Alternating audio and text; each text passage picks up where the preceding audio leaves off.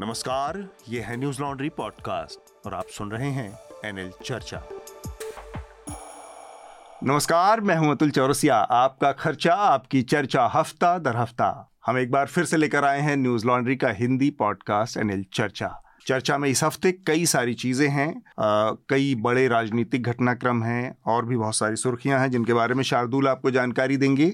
लेकिन मैं सबसे पहले जो इस चर्चा में शामिल हमारे मेहमान हैं जो पार्टिसिपेंट हैं उनके बारे में आपका उनसे आपका परिचय करवा दूँ। स्टूडियो में हमारे साथ शार्दुल और विकास हैं हमारे दोनों सहयोगी। आप दोनों का बहुत बहुत स्वागत है। हेलो। हेलो। इसके अलावा हमारे साथ ऑनलाइन जुड़ रहे हैं रिपोर्टर्स कलेक्टिव के सीनियर जर्नलिस्ट बहुत सारे रिपोर्ट्स आपने उनकी न्यूज़ लॉन्ड्री पर भी देखी और पढ़ी होंगी। नितिन सेठी नितिन स्वागत है आपका। शुक्रिया बुलाने के लिए मुझे। और साथ में हमारी पुरानी सहयोगी साथी स्मिता शर्मा। स्मिता को आप लोग लगातार पॉडकास्ट में थोड़े थोड़े अंतराल पर देखते रहते हैं बीच बीच में गायब हो जाती हैं। आजकल स्मिता ने अपना एक नया पॉडकास्ट भी शुरू किया हुआ है। तो उसमें शायद ज़्यादा कमिटमेंट हो गया साथ ज़्यादा व्यस्तता हो गई हाँ। स्मिता? भूखे पेट वज़न नहीं हो पेट जो करवा रहे सो करते रहते हैं अतुल। नमस्कार and hello to all your listeners and पर इंटरनेशनल अफेयर्स में अंतर्राष्ट्रीय मामलों में अगर आपकी दिलचस्पी है तो आप स्मिता के पॉडकास्ट को ज़रूर सुने।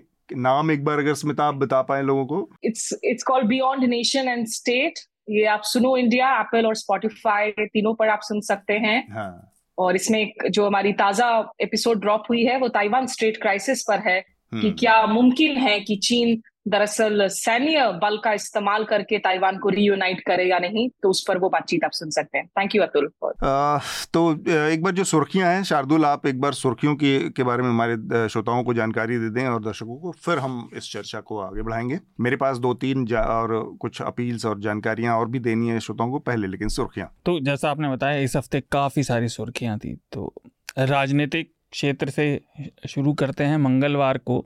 सभी प्रमुख विपक्षी दलों ने बेंगलुरु में अपनी साझा बैठक की और पिछले महीने जो बिहार में सभा हुई थी उससे अलग इसकी बात ये रही। इसमें कांग्रेस का पूरा नेतृत्व केंद्रीय नेतृत्व शामिल रहा सोनिया गांधी भी रही। जी। और इस गठबंधन को नया नाम भी दिया गया। खबरों के अनुसार ये नाम सुझाया था राहुल गांधी ने और इसको प्रस्तावित ममता बनर्जी ने किया। हाँ। नया नाम है I dot N dot D dot I dot A India का एक्रोनिम है मोदी जी वाला रोग लग गया है सबको। और इसका फुल फॉर्म बताया है Indian national development inclusive alliance developmental inclusive alliance हाँ। डेवलपमेंटल यस इस कार्यक्रम में 26 के करीब दल शामिल हुए हाँ. और आगामी लोकसभा चुनावों को लेकर योजनाएँ बनाने हेतु और और कोई सब कमेटी उन्हें बनानी होंगी तो 11 सदस्य में इन समिति का गठन भी हुआ। आज हम इस पर बात करेंगे भी। इसका अनाउंस होना अनाउंसमेंट होना बाकी है इन ग्यारह सदस्यीय जो कोऑर्डिनेशन हाँ, कमेटी वो कौन कौन हो गए हाँ। उसका बाकी है लेकिन गठन हो गया। हम्म। मंगलवार को ही पीछे न रहते हुए भारतीय जनता पार्टी ने भी दिल्ली में अपने साथी दलों के साथ एनडीए की सभा की। इसमें छोटे बड़े कुल मिलाकर अड़तीस दल शामिल हुए और एनडीए में अभी जो लोग आ जा रहे हैं उनकी गिनती अभी मतलब ये चल चलायमान है दोनों दोनों गठबंधनों में।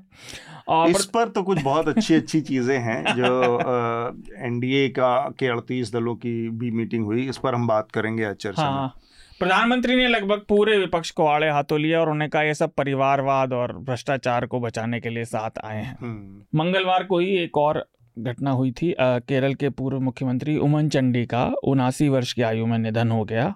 उनका बेंगलुरु में एक अस्पताल में कैंसर का इलाज चल रहा था। जो श्रोता नहीं जानते हों तो उमन चंडी दो बार केरल के मुख्यमंत्री रह चुके थे और जनता के बीच काफ़ी लोकप्रिय नेता थे। तो उनके परिवार को हमारी श्रद्धांजलि। इस हफ़्ते मणिपुर से भी एक बिल्कुल चेतना को झकझोर देने वाला वीडियो सामने आया। हम्म। और इसमें दो कुकी महिलाओं को एक बड़ी भीड़ निवस्त्र करके ले जा रही थी। वीडियो बहुत छोटा था लेकिन उस पर प्रतिक्रिया काफ़ी मतलब हर तरफ़ से आई। सभी वर्गों ने इसके खिलाफ प्रतिक्रिया दी और सब प्रतिक्रिया आलोचनात्मक भी थी। प्रधानमंत्री मोदी ने पहली बार मणिपुर को में हो रही हिंसा और सारी गतिविधि को लेकर टिप्पणी की। जी। सुप्रीम कोर्ट ने भी इस पर तत्काल टिप्पणी करते हुए कहा कि अगर सरकार कोई कदम नहीं उठाती तो वो फिर कदम उठाने के लिए मजबूर हो जाएँगे मणिपुर को लेकर। हाँ। राष्ट्रीय महिला आयोग ने भी टिप्पणी की लेकिन आ, हम विस्तार में इस पर चर्चा करेंगे। एक और चुनाव से थोड़ी सी जुड़ी हुई खबर आई। इंडियन एक्सप्रेस में एक नई खबर प्रकाशित हुई जिसमें बताया गया कि 23 राज्यों और केंद्र शासित प्रदेशों ने समय पर प्रधानमंत्री आवास योजना के करीब डेढ़ लाख से थोड़े कम एक लाख चवालीस हज़ार घर पारित नहीं किए। तो वो उनके कोटे से मतलब एक तरह से कैंसिल होकर उत्तर प्रदेश को मिल गए क्योंकि उत्तर प्रदेश और ज़्यादा घर बनाना चाह रहा था। उत्तर प्रदेश ने हम्म। अपने को मिले हुए कोटे के घर बना लिए थे। कोशिश करेंगे इस पर बात किया जाए। और इन राज्यों में भाजपा शासित प्रशासित राज्य भी शामिल हैं। गुजरात और मध्य प्रदेश जैसे। इसके चुनाव से जुड़ा हुआ मैंने इसलिए कहा क्योंकि केंद्र ने 2024 मार्च 2024 तक मतलब आगामी लोकसभा चुनावों से पहले दो करोड़ पिचानवे लाख घर बनाने का लक्ष्य रखा है। हम्म। तो ये उसके मद्देनजर ये काम है। तमिलनाडु से ईडी और वहाँ की सरकार के बीच खींचतान जारी है। प्रवर्तन निदेशालय ने तमिलनाडु में सरकार में मंत्री के पौनमुदी और उनके बेटे जो खुद भी सांसद हैं, उनके घर पर छापेमारी की है। डीएम डीएम के ने इसे साजिश और अपने खिलाफ वेंडेटा बताया और अभी तक जो खबरें आई हैं, उसके अनुसार ये मनी लॉन्ड्रिंग की वजह से मतलब पड़ताल चल रही है।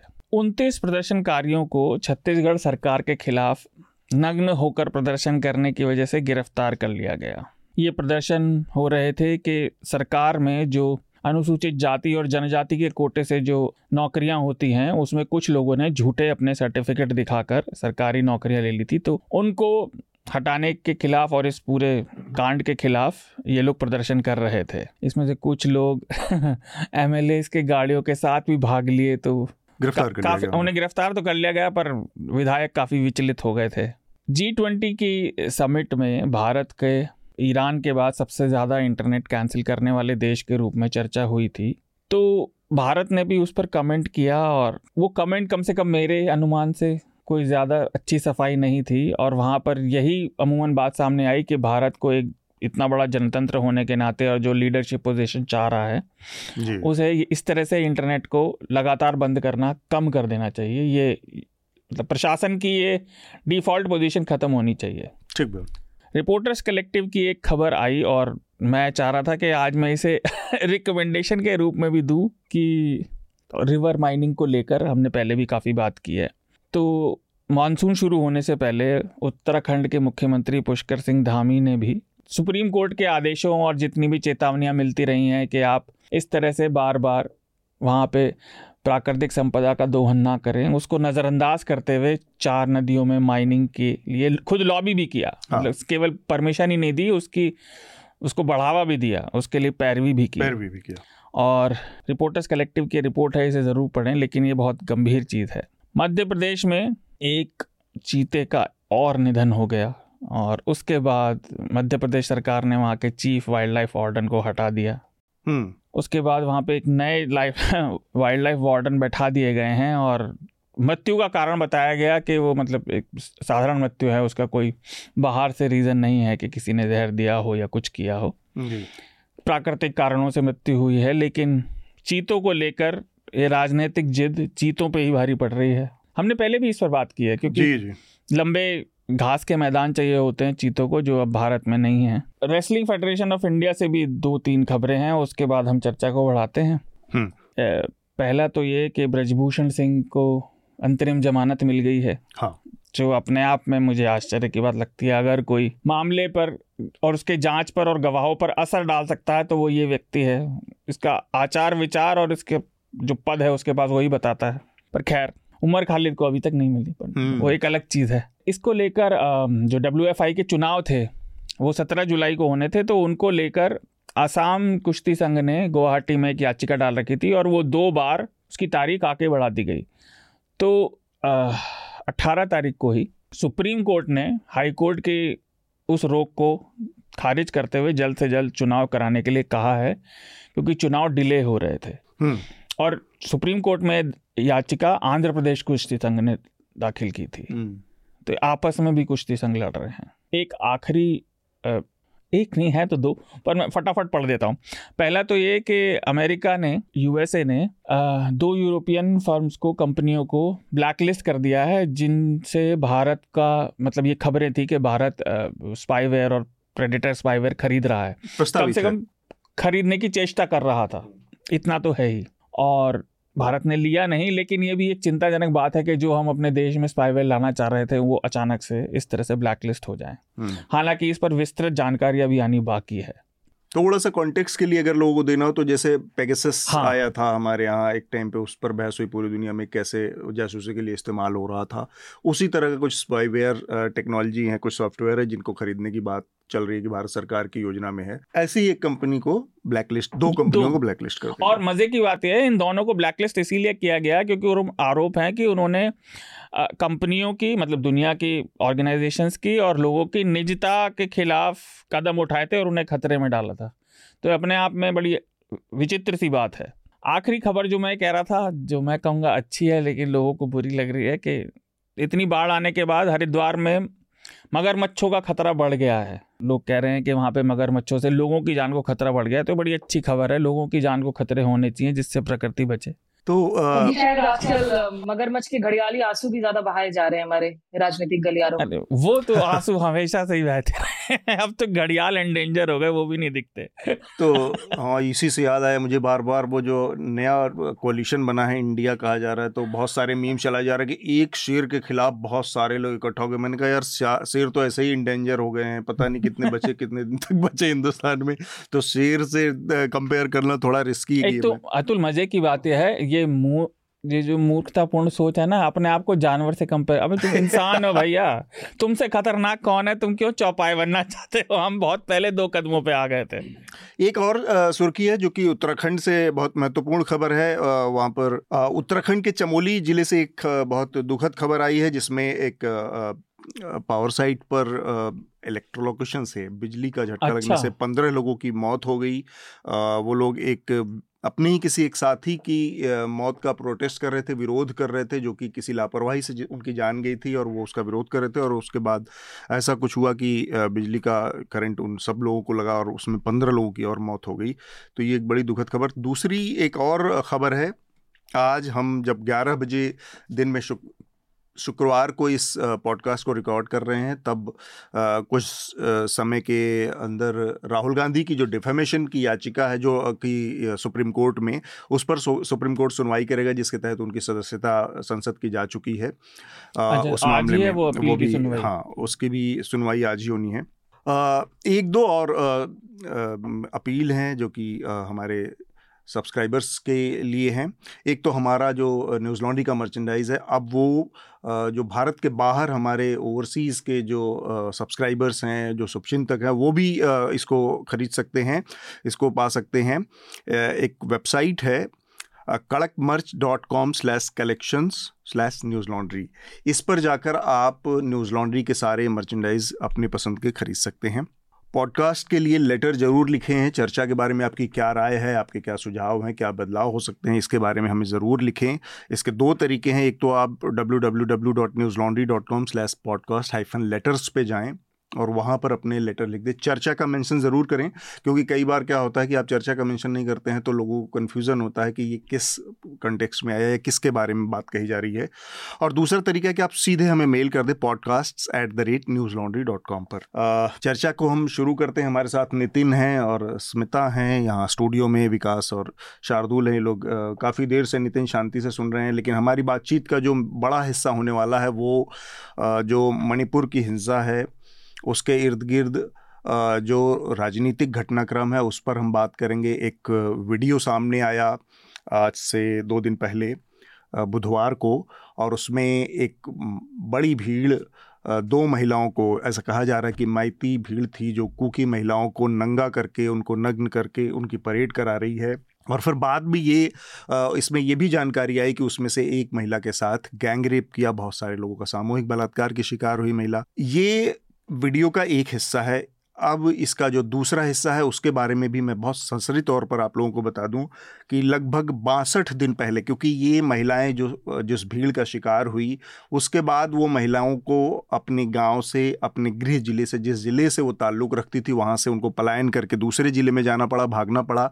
एक शरणार्थी कैंप में उन्होंने शरण ली और वहाँ पर जाकर उन्होंने इस घटना से संबंधित एक एफआईआर दर्ज करवाई ज़ीरो एफआईआर। कायदे से जिस दिन ये जान ये वीडियो सामने आया है यानी बुधवार को आ, आ, उस दिन 19 जुलाई की बात है ये 19 जुलाई से बासठ दिन पहले इस मामले की एफआईआर ज़ीरो एफआईआर दर्ज हो चुकी थी। यानी कि ये पूरी घटना पुलिस प्रशासन की निगाह में थी, उनकी नज़र में थी, उनकी जानकारी में थी। इसके बावजूद कोई गिरफ्तारी नहीं हुई उन बासठ दिनों में, कोई कार्रवाई नहीं हुई इन बासठ दिनों में। एक बात, दूसरी जानकारी जो न्यूज़ लॉन्ड्री की आज की एक, आज की एक एक्सक्लूसिव खबर है, और हमारा रिकमेंडेशन भी वो आज का है। अड़तीस दिन पहले इस घटना से, वीडियो सरफेस होने के अड़तीस दिन पहले, बाकायदा लिखित में राष्ट्रीय महिला आयोग, रेखा शर्मा इसकी चीफ हैं उन्होंने हमसे बातचीत करने से मना कर दिया, उन्होंने कोई जवाब नहीं दिया। मना नहीं किया तो नहीं कहूँगा मना किया, बल्कि उन्होंने हमारे जो सवाल थे भेजे गए, उनका जवाब नहीं दिया। उस राष्ट्रीय महिला आयोग को इस घटना की जानकारी और इससे जुड़ी कई अन्य घटनाओं की जानकारी कि किस तरह से महिलाओं को टारगेट किया जा रहा है, उनके साथ बलात्कार हो रहा है, उनके नंगा इस तरह की परेड कराई जा रही है और इस पर्टिकुलर घटना जिसके वीडियो दो दिन पहले जारी हुए हैं, ये सारी जानकारी जितने भी उपलब्ध तरीके थे ईमेल के ज़रिए राष्ट्रीय महिला आयोग को भेजे गए राष्ट्रीय महिला आयोग ने उस पर कोई कार्रवाई नहीं की कोई उसको संज्ञान नहीं लिया। और ये अपने आप में एक बड़ी शर्मिंदगी एक एक आ, कहें कि आयरनी भी है विडंबना भी है कि उसी महिला आयोग ने जब ये वीडियो सामने आया और कल पहली बार प्रधानमंत्री ने इस मामले में मुँह खोला तब उसने ट्वीट करके कहा कि वह इस मामले का स्व मोटो एक्शन ले, पे, इस पर कार्रवाई करने जा रहा है, स्वतः संज्ञान ले, लेकर इस पर कार्रवाई करेगा। जबकि ये चीज़ उसके जानकारी में आज से अड़तीस दिन पहले उस घटना से आ चुकी थी। इसका तीसरा पहलू है कि इस घटना को शुरू हुए करीब करीब अस्सी दिन, ये पूरी जो मणिपुर की ट्रेजिडी है, अस्सी दिन से जारी है, दो मई से ये सारा वाक़ शुरू हुआ था। और तब से अब के बीच में प्रधानमंत्री नरेंद्र मोदी की का इस मामले में क्या राय है उनकी क्या सोच है वो क्या आ, आ, सोच रहे हैं मणिपुर के हिंसा के बारे में? कोई राय नहीं आई कोई जानकारी नहीं आई। इस बीच में पचास हज़ार से ज़्यादा लोगों का विस्थापन हो गया। 140 के आसपास लोगों की मौतें हो गईं। इतने बड़े पैमानों पर ये जो पैमाने पर जो महिलाओं की बच्चों के साथ जो त्रासदियाँ हुई ये हमारे पास छन छन कर धीरे धीरे सामने आए लेकिन प्रधानमंत्री चुप थे। अब संसद का जो मानसून सत्र है वो शुरू होने से पहले ये वीडियो सामने आया है दो दिन पहले और तब जाकर प्रधानमंत्री ने एक राय रखी है। नितिन सबसे पहले मैं आपसे आपकी राय लेना चाह रहा हूँ कि ये जो दो समुदायों के बीच में वहाँ पर हुआ आ, मैं इसके राजनीतिक पहलू पर बाद में आऊँगा कि सरकार ने और कल और सरकार और बाकी विपक्ष के बीच में क्या गतिरोध रहा क्या खींचतान रही सुप्रीम संसद भवन में सुप्रीम कोर्ट का भी इस पर रुख आया सामने। लेकिन सबसे पहले वहाँ पर जो हुआ एक एक चीज़ कही जाती है कि नॉर्थ ईस्ट की सोसाइटी काफ़ी हद तक की बहुत कम है वहाँ पर। उसके बावजूद हम ये एक तरह का शौक है कि वहाँ पर भी आ, महिलाओं को इस्तेमाल किया गया कॉन्फ्लिक्ट में आ, अपने स्कोर सेटल करने के लिए चाहे रेप जैसी ये सारी चीज़ें कॉन्फ्लिक्ट में कहा जाता है कि महिलाओं को टारगेट किया जाता है, उनके ज़रिए अपने दुश्मनियाँ साधी जाती हैं कॉन्फ्लिक्ट हो, युद्ध हो, बाकी चीज़ों में। लेकिन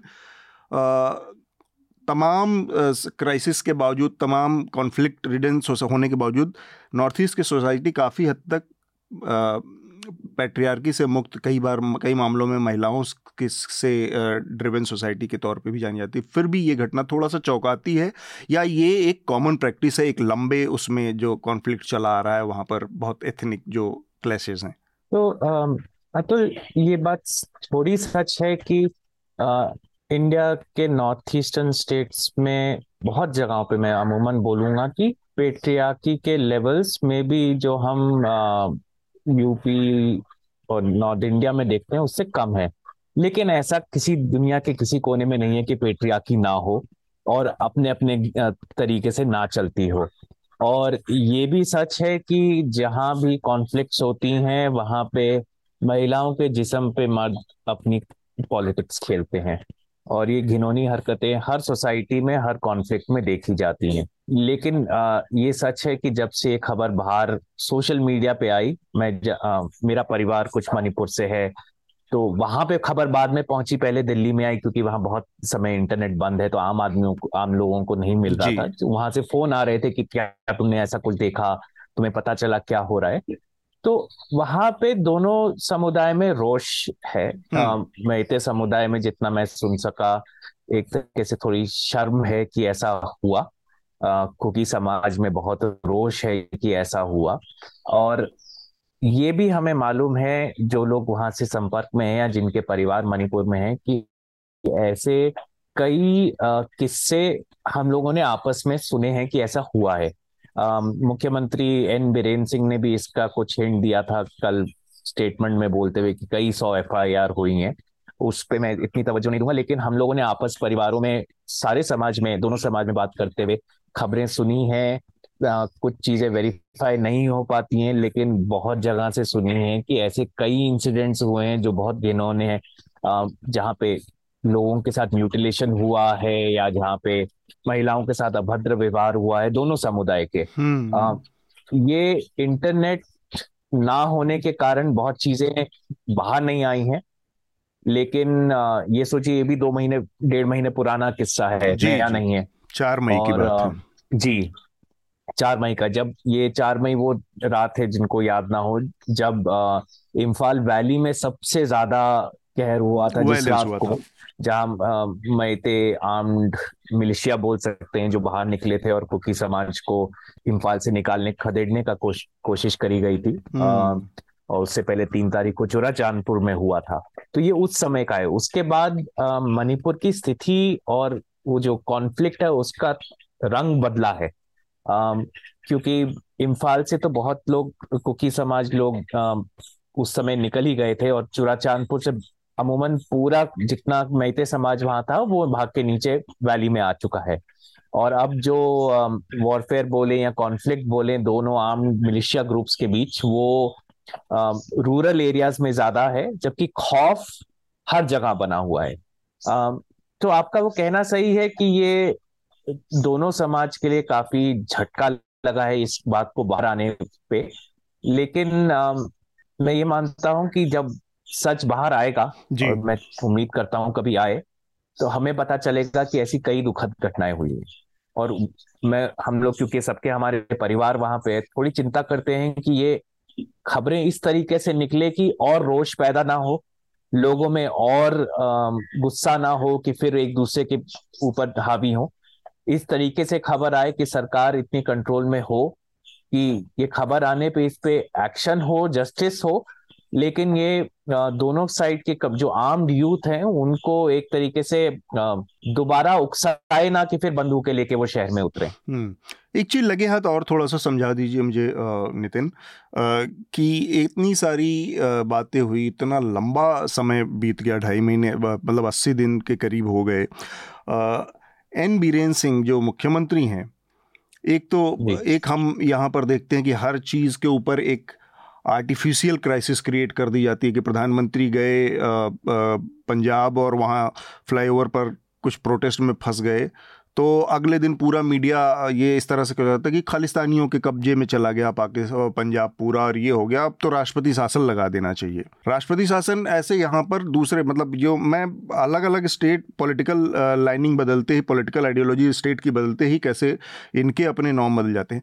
एन बीरेन सिंह अपने आप में महानाकारा, अक्षम आदमी सिद्ध हो चुके हैं, इसके बावजूद उस आदमी को इतने सारी डेथ के बाद इतनी सारी लूटपाट के बाद उस कंटिन्यू करने या फिर वहाँ पर स्टेट मिशनरीज को स्टेट की मशीनरी को स्टैब्लिश करने के लिए प्रेसिडेंट रूल जैसे किसी और ऑप्शन के ऊपर क्यों नहीं बात हो रही है? um, अब देखिए अगर आप पुरानी खबर देखें जब ये माहौल बनना शुरू हुआ तो प्रैक्टिकली जितना भी सिक्योरिटी कंसर्न है मणिपुर के वो अब डायरेक्टली केंद्र सरकार ही ओवरसी कर रही है क्योंकि उन्हें एक एडवाइजर अपॉइंट कर दिया वहाँ के जो डीजीपी थे जो कुकी समुदाय से थे जिन पे मैते समाज से था कि उन्होंने उपद्रव बढ़ने दिया तो उनको हटा दिया गया था। लेकिन अस्सी दिन के करीब हुए हैं जहाँ आप एकदम सच बोल रहे हैं कि अब एक अगर मैं कॉन्टेक्स्ट हूँ इसका कि मणिपुर में ये समझना बहुत ज़रूरी है कि आर्म कॉन्फ्लिक्ट बहुत पुरानी है। जी। आ, सभी समुदाय के अपने मिलिटेंट ग्रुप्स या मिलिशिया ग्रुप्स रहे हैं जिनके पास कई असला और बंदूकें रही हैं। ये म्यांमार के बॉर्डर पे भी है जहाँ से असला आता है ड्रग्स आते हैं। ये पुराना सिलसिला है कोई नया नहीं है। हाँ। तीन बड़े समाज है मणिपुर में कुकीजो नागा और मैते। कुकीजो और नागा एक तरीके से एक अम्ब्रेला ग्रुप से जिनके अंडर कई सारे छोटे छोटे समाज जुड़ते हैं। हम्म। और इनके बीच में भी अंतर्द्वंद दशकों से रहा है। कुकीजो और नागा कम्युनिटी के बीच में पहले मुश्किलें हो चुकी हैं जिसमें बहुत हत्याएँ भी हुई थी। ऐसे ही नागा और मैतेज समाज के बीच में भी स्ट्रेस रह चुका है। तो ये चीज़ें नई नहीं है।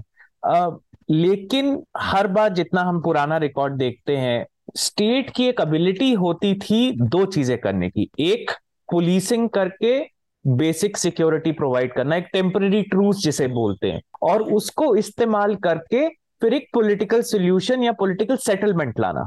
ये कोई परमानेंट सेटलमेंट नहीं होता था एक तरीके से क्योंकि तीन समाज की ऐसी डिमांड है जो ओवरलैप करती है और कॉन्टेस्ट करती है तो उसमें सबसे ज़रूरी होता था कि तीनों को, तीनों समाज के लीडरशिप सिविल सोसाइटी पॉलिटिकल और मिलिशिया ग्रुप्स को कुछ कुछ ऐसा प्रोवाइड करना कि वो एक पीसफुल रेजोल्यूशन की तरफ़ आगे बढ़े। और ये सरकारें दशकों से करती आ रही है।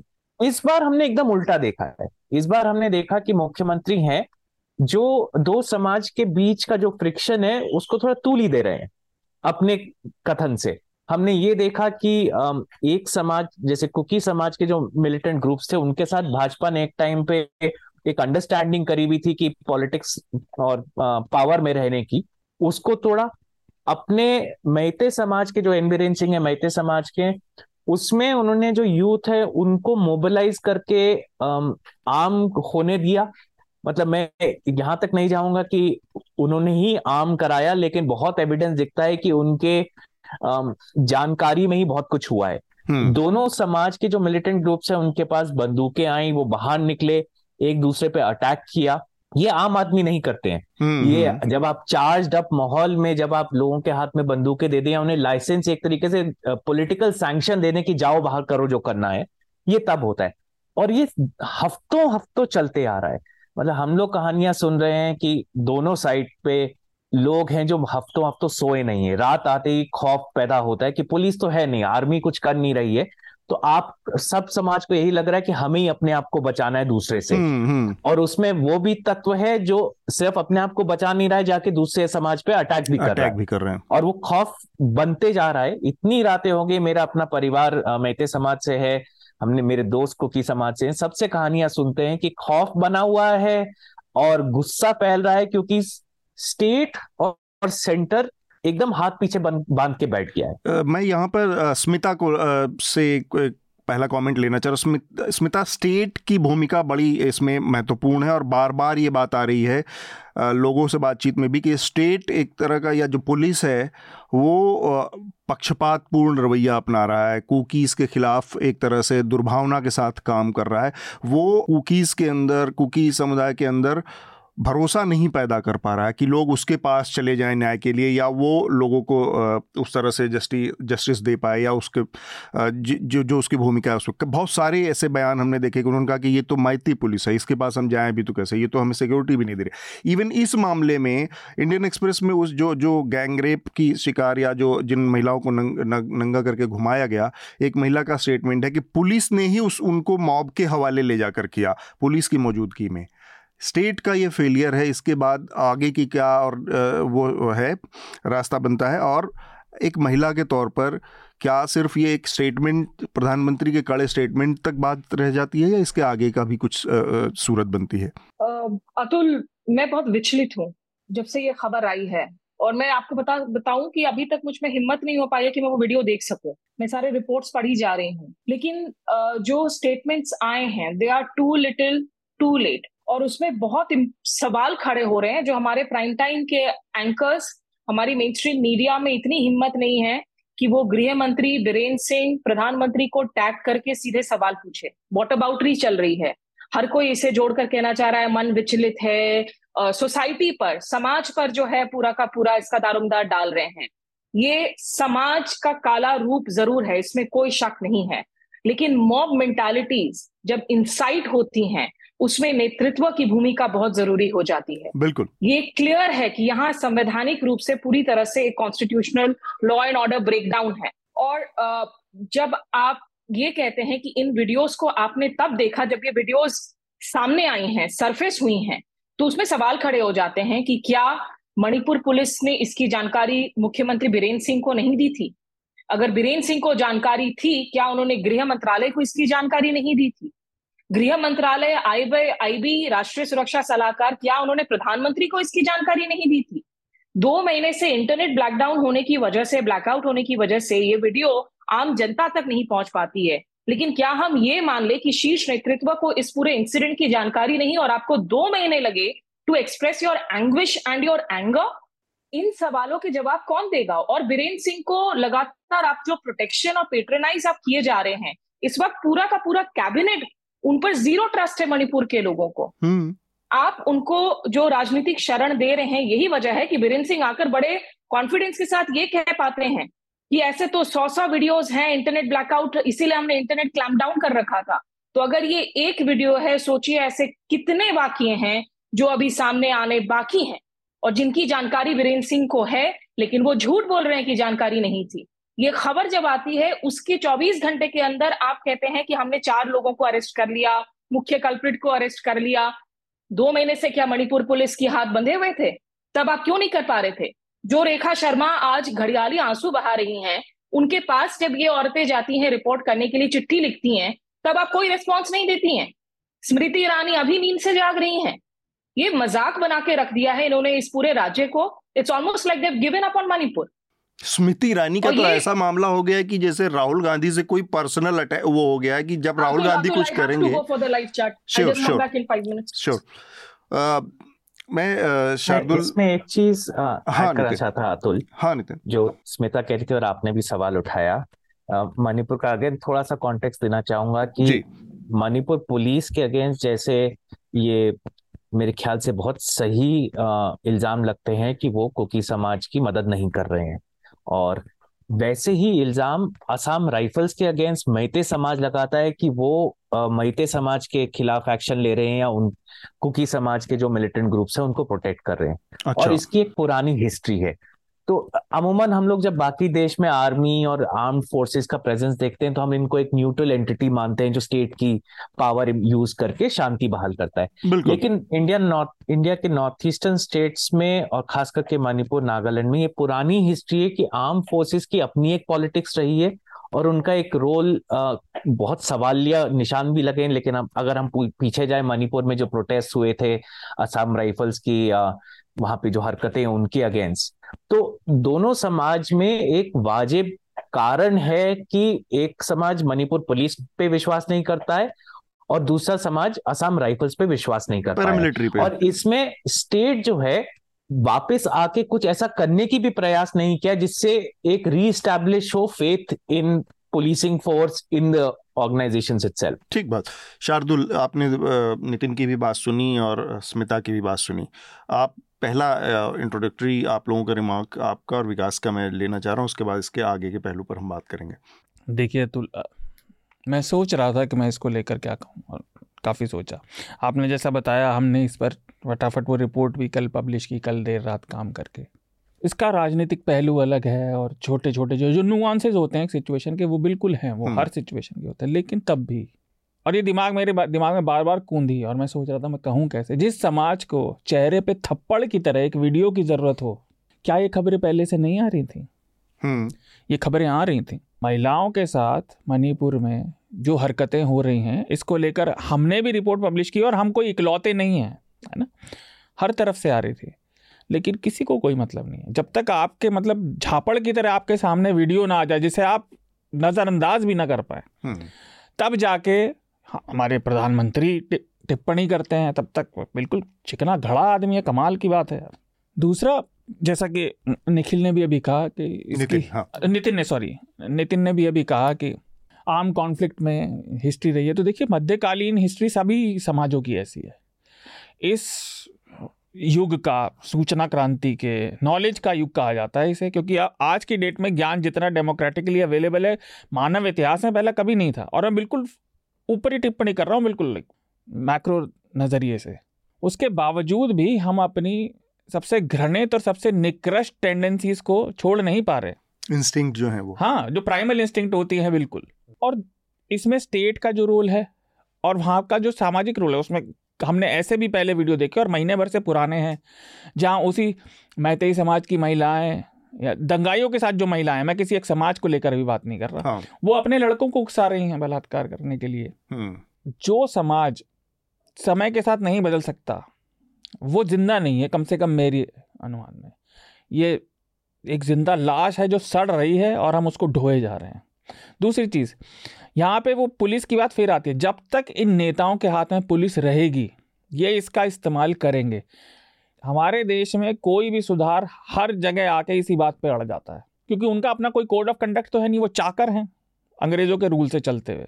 आज भाजपा वाले नज़रअंदाज करवा रहे हैं, वो नज़रअंदाज कर रहे हैं, कल को कोई दूसरा कुछ और कराएगा, वो वो भी करेंगे और खुशी से करेंगे। अपना तो कोई अस्तित्व है नहीं ना उनका। एक चीज़ और, अगर आर्म कॉन्फ्लिक्ट में ये सब पहले भी होता रहा, इसका मतलब ये नहीं, आज होना वाजिब है। ये बात बंगाल को लेकर भी आई थी। हमने भी किया मैंने हफ़्ता में भी कही थी और आपने भी चर्चा में यहाँ ज़िक्र किया था। बंगाल में अजी ये तो होता है लंबे समय से। भाई, होता है तो क्या अब भी होने दे क्या? है ना? पहले तो वही भी होता था, मैं झाड़ू सा उठा के तुम्हें पेल सकता था। कर दें क्या? ऐसा नहीं होता। समय के साथ चीज़ों में बदलाव आना ज़रूरी है।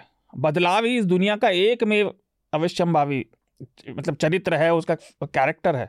चेंज हमेशा होगा। अगर आप बदल नहीं सकते तो फिर आप क्या कहेंगे? एक आखिरी बात, जो आपने स्मृति ईरानी को लेकर कही ना, हर चीज़ को अपने राजनीतिक फ़ायदे के लिए। अब ए का है?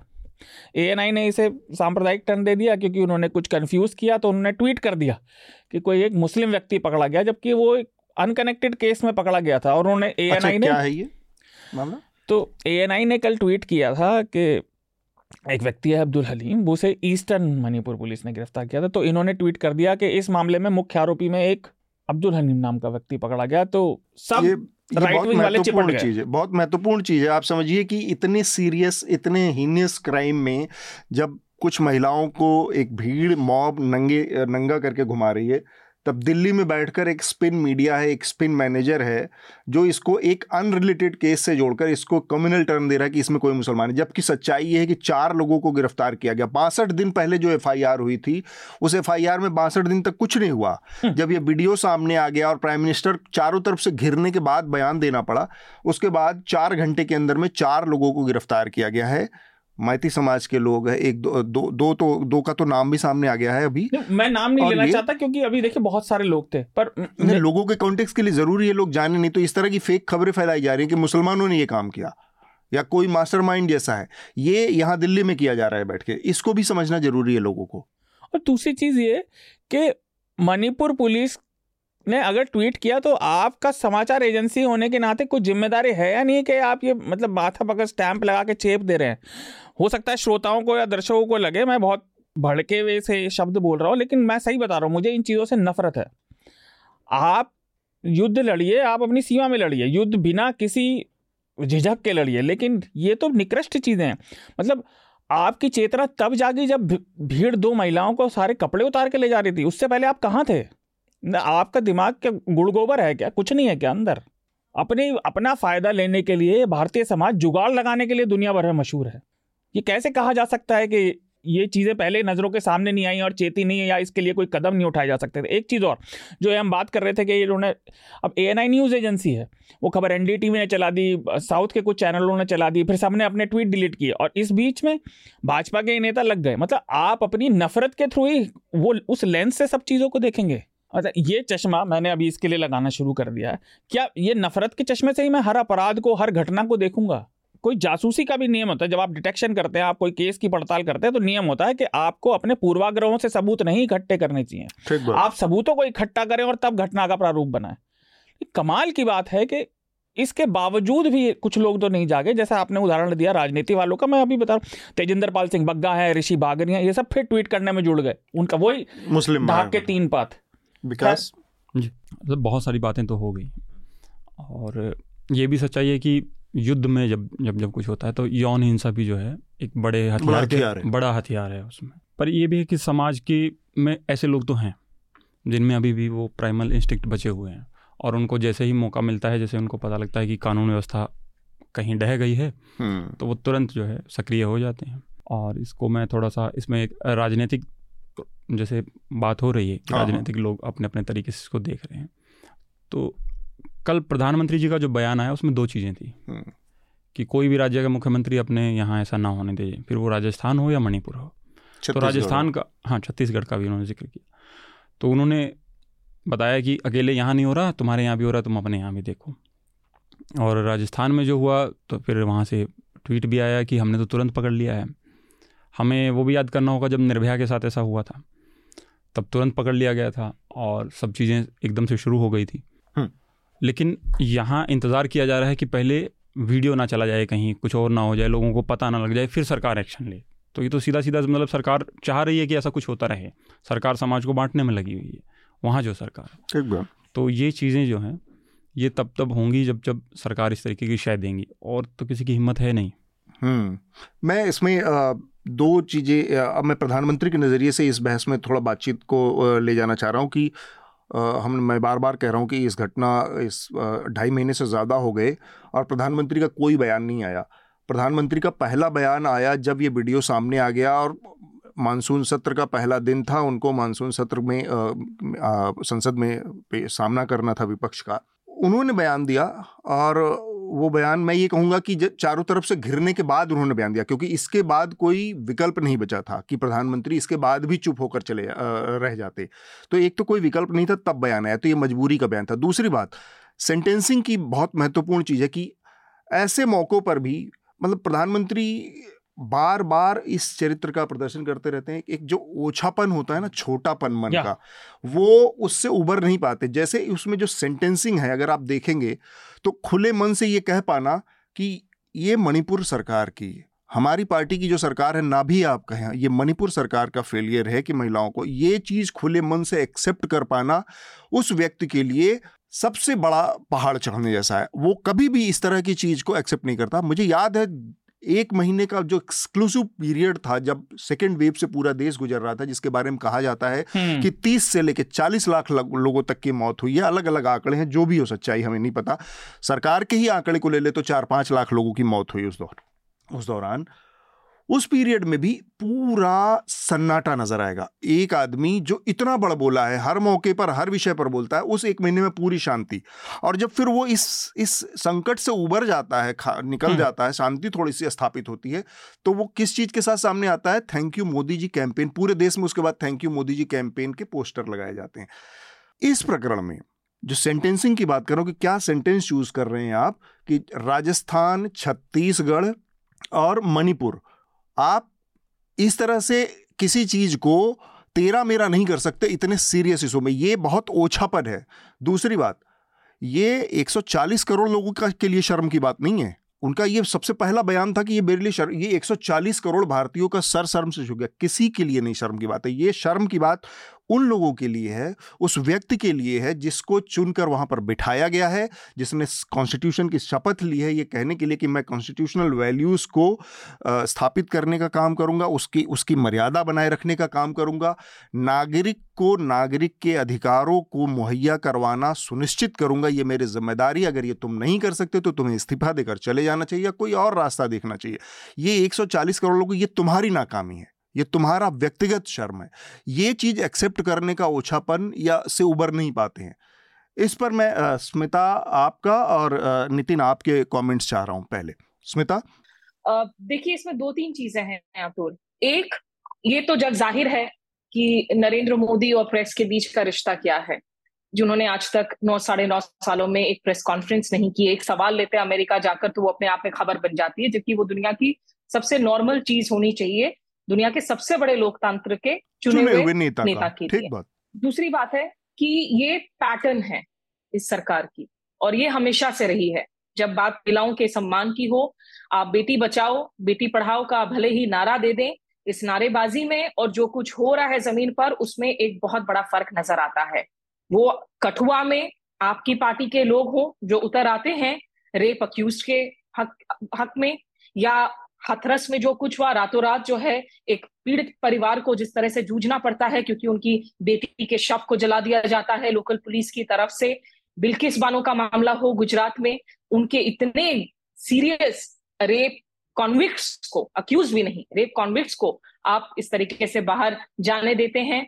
रेसलर्स प्रोटेस्ट का मामला हो, वहाँ पर भी प्रधानमंत्री, जो प्रधानमंत्री जाकर जिन रेसलर्स के साथ फ़ोटो खींचते हैं सोशल मीडिया पर डालते हैं। जब वो मेडल्स जीत कर आते हैं देश के लिए तिरंगा लहरा कर आते हैं उस मामले में भी आप बिल्कुल मौन व्रत। आप अमेरिका जा रहे हैं फ्रांस जा रहे हैं आपके ट्वीट्स मिलेट्स को लेकर किए जा रहे हैं योगा को लेकर किए जा रहे हैं।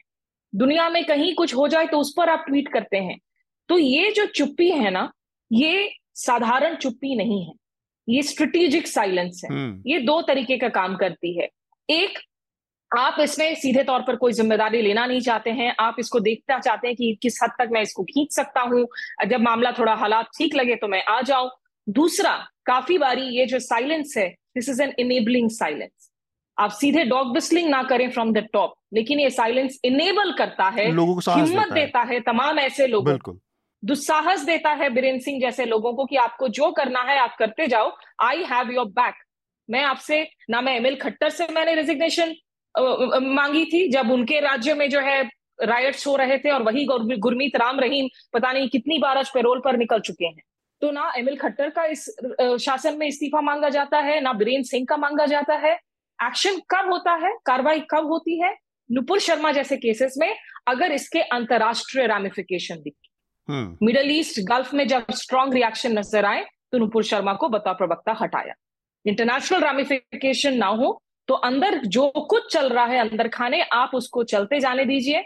यू हैव मैं देखिए एक चीज़ होती है कि आप एक वायलेंस को डायरेक्टली इनेबल करते हैं। दूसरा ये होता है कि when you turn your eyes up और मैं ये फिर सवाल पूछ रही हूँ कि ये इतनी बड़ी फिर आपकी सुरक्षा की चूक कैसे हुई कि दो महीने आपको लग गए ये जानने में कि इस तरह का एक एब्सोल्यूटली गास्टली इंसिडेंट हुआ है मणिपुर में?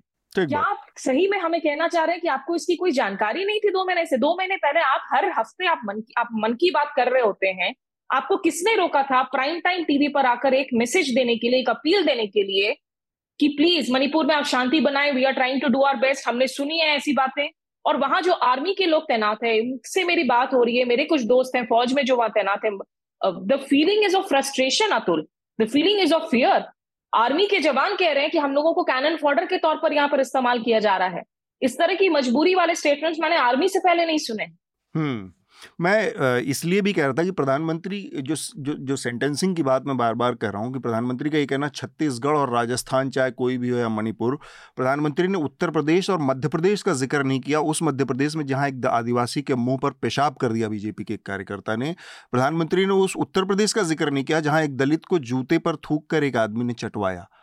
ये सारी चीज़ें इसलिए ऑल्टरनेट ट्रूथ्स हैं हाँ। ऑल्टरनेट ट्रूथ्स जिसका यू नो जो डोनाल्ड ट्रंप के राज में हमने देखा। You are trying to peddle alternate truths बस। तो आप वहाँ से एक तो नितिन प्रधानमंत्री के इस बयान में, उन्होंने कहा कि सभ्य समाज के लिए शर्म की बात है, किसी भी सभ्य समाज। नौ साल, दस सालों का जो ट्रैक रिकॉर्ड है, उसमें सभ्य समाज बनाने की दिशा में, सभ्य समाज के के बीच की जो जो फॉल्ट लाइंस होती हैं, उनको ख़त्म करने की भी कोई कोशिश की गई। सभ्य समाज बनाने के लिए वो जो इंक्लूसिव अप्रोच होनी चाहिए जो सामूहिक एटीट्यूड होना चाहिए वो कहीं दिखी भी किसी भी लेवल पर एक पॉलिटिकल डिसीज़न जिसने इस चीज़ को बढ़ावा दिया हो। फिर अचानक से आज आपको ये कह देना कि सभ्य समाज सभ्य समाज बनाने की दिशा में आपने नौ सालों में क्या किया?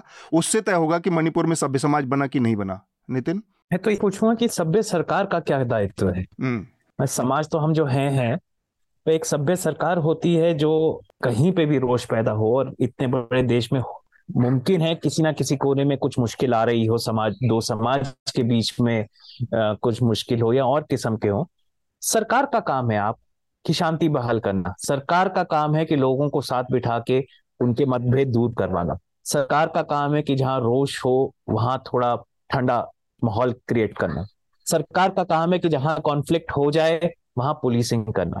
सरकार का काम है कि जहाँ पे लोग बंदूकें लेकर वैसे ही घूमते हो जहाँ मिलिटेंट ग्रुप्स हो वहाँ पे इंश्योर करना कि वो अपने अपने कैंप्स में रहे बाहर ना निकले हम्म। यहाँ तो उल्टा हुआ है मणिपुर में आप देखेंगे कि जो कुकी समाज के मिलिटेंट ग्रुप्स थे वो जो कैंप में रहते थे तो पता चला वो कैंप से बाहर घूम रहे हैं बंदूकें लेके जो मैते समाज के यूथ था उनको पता चला कि आर्मरी से पुलिस की बंदूकें मिल गई हैं हम्म। और ये सभ्य सरकार का कोई इसमें मुझे कोई रंग नहीं दिखता। ये एक असभ्य सरकार का रंग दिखता है जो चाहती है कि ये सब होता रहे। मणिपुर में एक जो मैं फ़र्क पाता हूँ भाजपा की पॉलिटिक्स ये पोलराइजेशन की पॉलिटिक्स हिंदू मुसलमान समाज हिंदू क्रिश्चियन समाज की बाकी देश में भी चलती है। जी। मणिपुर में जहाँ मुझे समझ आता है आरएसएस का हस्तक्षेप रहा है मैते समाज में हिंदुइज्म फैलाने का प्रयास हुआ एक।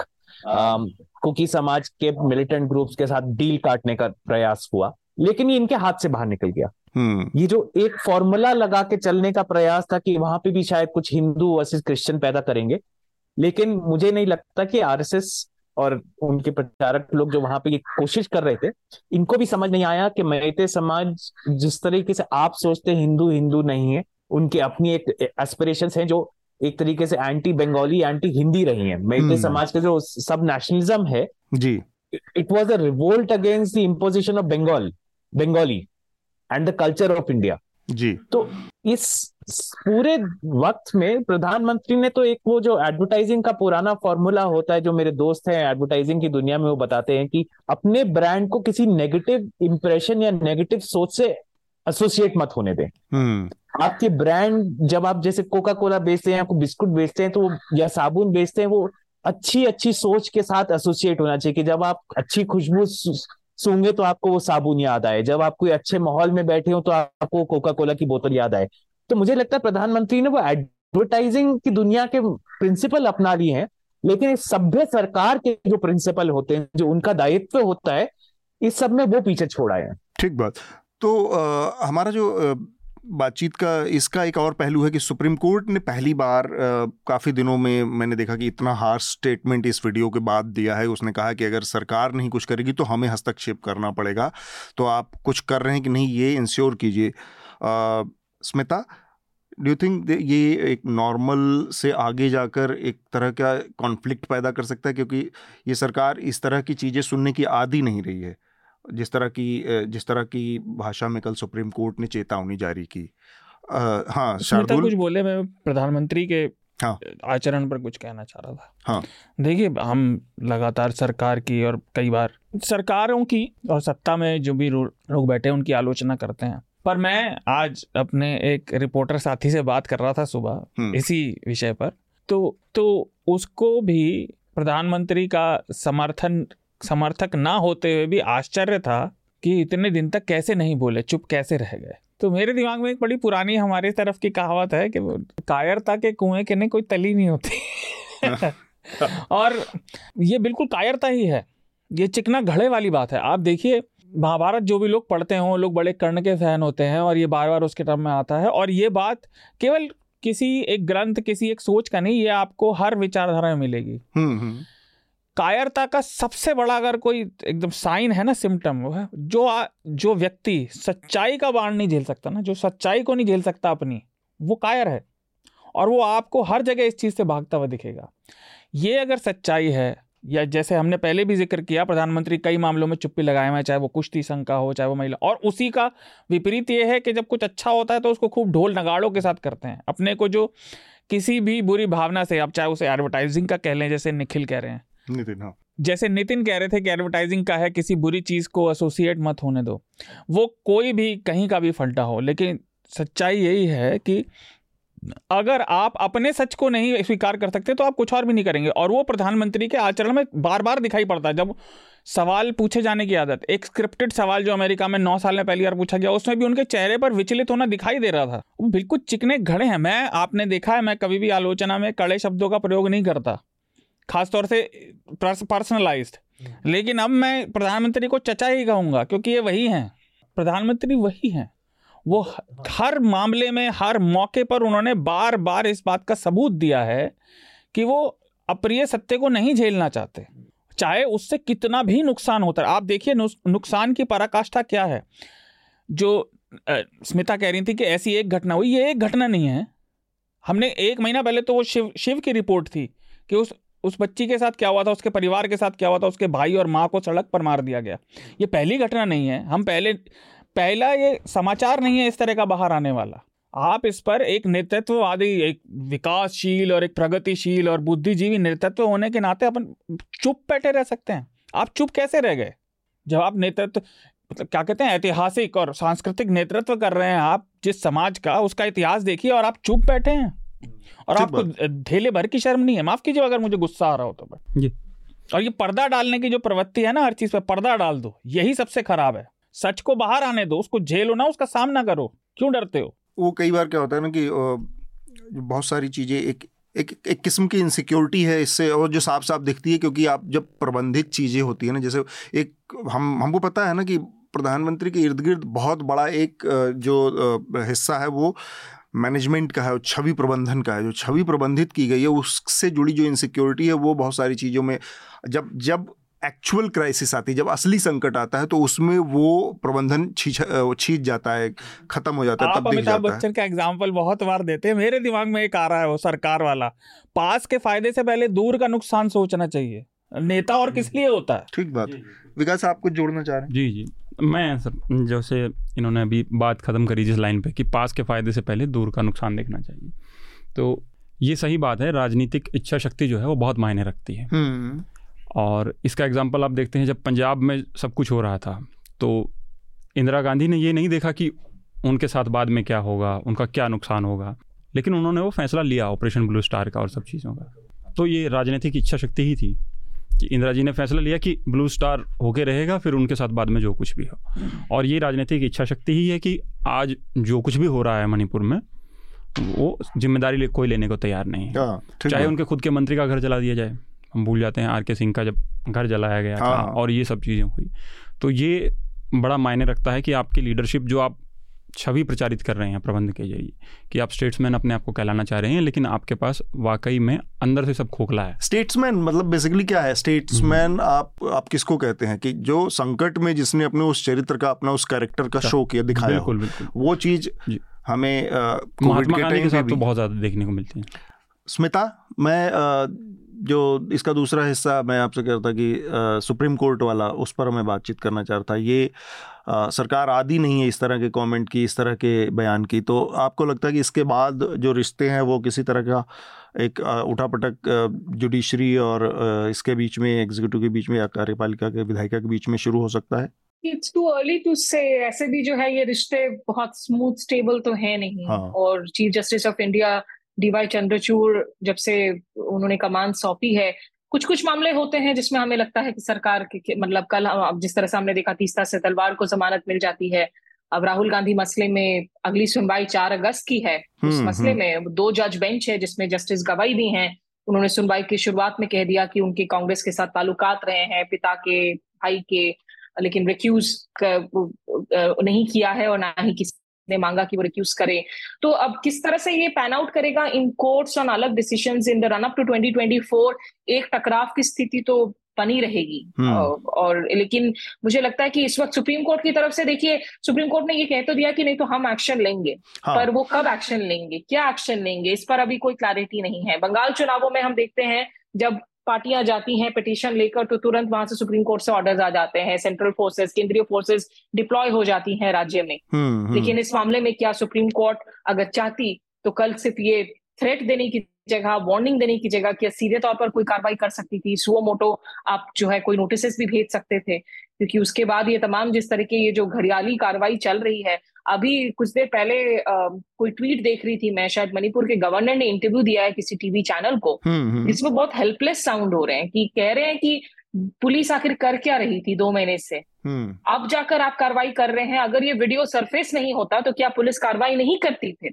ये जो अरेस्ट आपने आज किया है आपने एक 26 साल के मिति लड़के को अरेस्ट किया है और कहा है कि यही जो है मेन इंसाइट कर रहा था मॉब तो दो महीने से आपको किसने रोका था ये कार्रवाई करने के लिए हम्म, हम्म। और मेरा तो सबसे बड़ा जो इसमें जो सबसे बड़ी बात है ना अतुल जो हम लोकतंत्र में जिसका आप लोगों ने हेडलाइन में भी ज़िक्र किया we have become most notorious in the world दुनिया भर में मैक्सिमम इंटरनेट शटडाउन और ब्लैकआउट आज भारत में होती है हम्म। और उसको एक टूल के एक पॉलिटिकल स्टेट पॉलिसी टूल के तौर पर इस्तेमाल किया जा रहा है इंटरनेट शटडाउन इसलिए नहीं किया जा रहा है कि हिंसा को रोकी जा सके इंटरनेट शटडाउन इसलिए किए जा रहे हैं कि तमाम चीज़ों की जो है उस पर पर्दे डाल सकें। देखिए लीगली स्पीकिंग ये वीडियो सोशल मीडिया पर नहीं आनी चाहिए because this is a woman दो वुमेन एक 21 साल की एक 42 साल की जिनको नेकेट करके नग्न हालत में आप वॉक कर रहे हैं। सो so, मोरालिटी है लीगालिटी कंपस है इसमें। सरकार इस राइट टू से कि ठीक है हम नोटिस भेज देंगे हम ट्विटर के खिलाफ कार्रवाई करेंगे। लेकिन अगर तो सरकार खुद से कार्रवाई कर रही होती तो मेरा एज अ सिटीजन कॉन्फिडेंस रहता कि चलो ठीक है सोशल मीडिया ने गलती की है लेकिन सरकार is honest in its attempt यहाँ पर तो ये लग रहा है कि कल जो मोदी जी का रिएक्शन आया it was a reaction to the incident it was a reaction to the social outreach अगर ये आउटरीच सोशल मीडिया पर नहीं होता तो मोदी जी का रिएक्शन नहीं आना था। ये हम मानकर शुरुआत में मैंने यही कहा कि चारों तरफ़ से घिर जाने के बाद आया हुआ बयान है इसलिए इस बयान के ऊपर और भी लोगों के अंदर एक, एक उसमें भी ध्यान आप इसी में दे रहे हैं कि कैसे ट्विटर पर हम जाए, जाए। शूटिंग द मैसेंजर वाली बात। यस मतलब जवाब नहीं आ रहे हैं कि दो महीने से आप कर क्या रहे थे। चार मई नौ मई ये वो पीरियड है जब पूरा का पूरा कैबिनेट लगा हुआ था nine years of prosperity in north east tweet करने में। राइट ये मणिपुर नॉर्थ ईस्ट का हिस्सा नहीं है।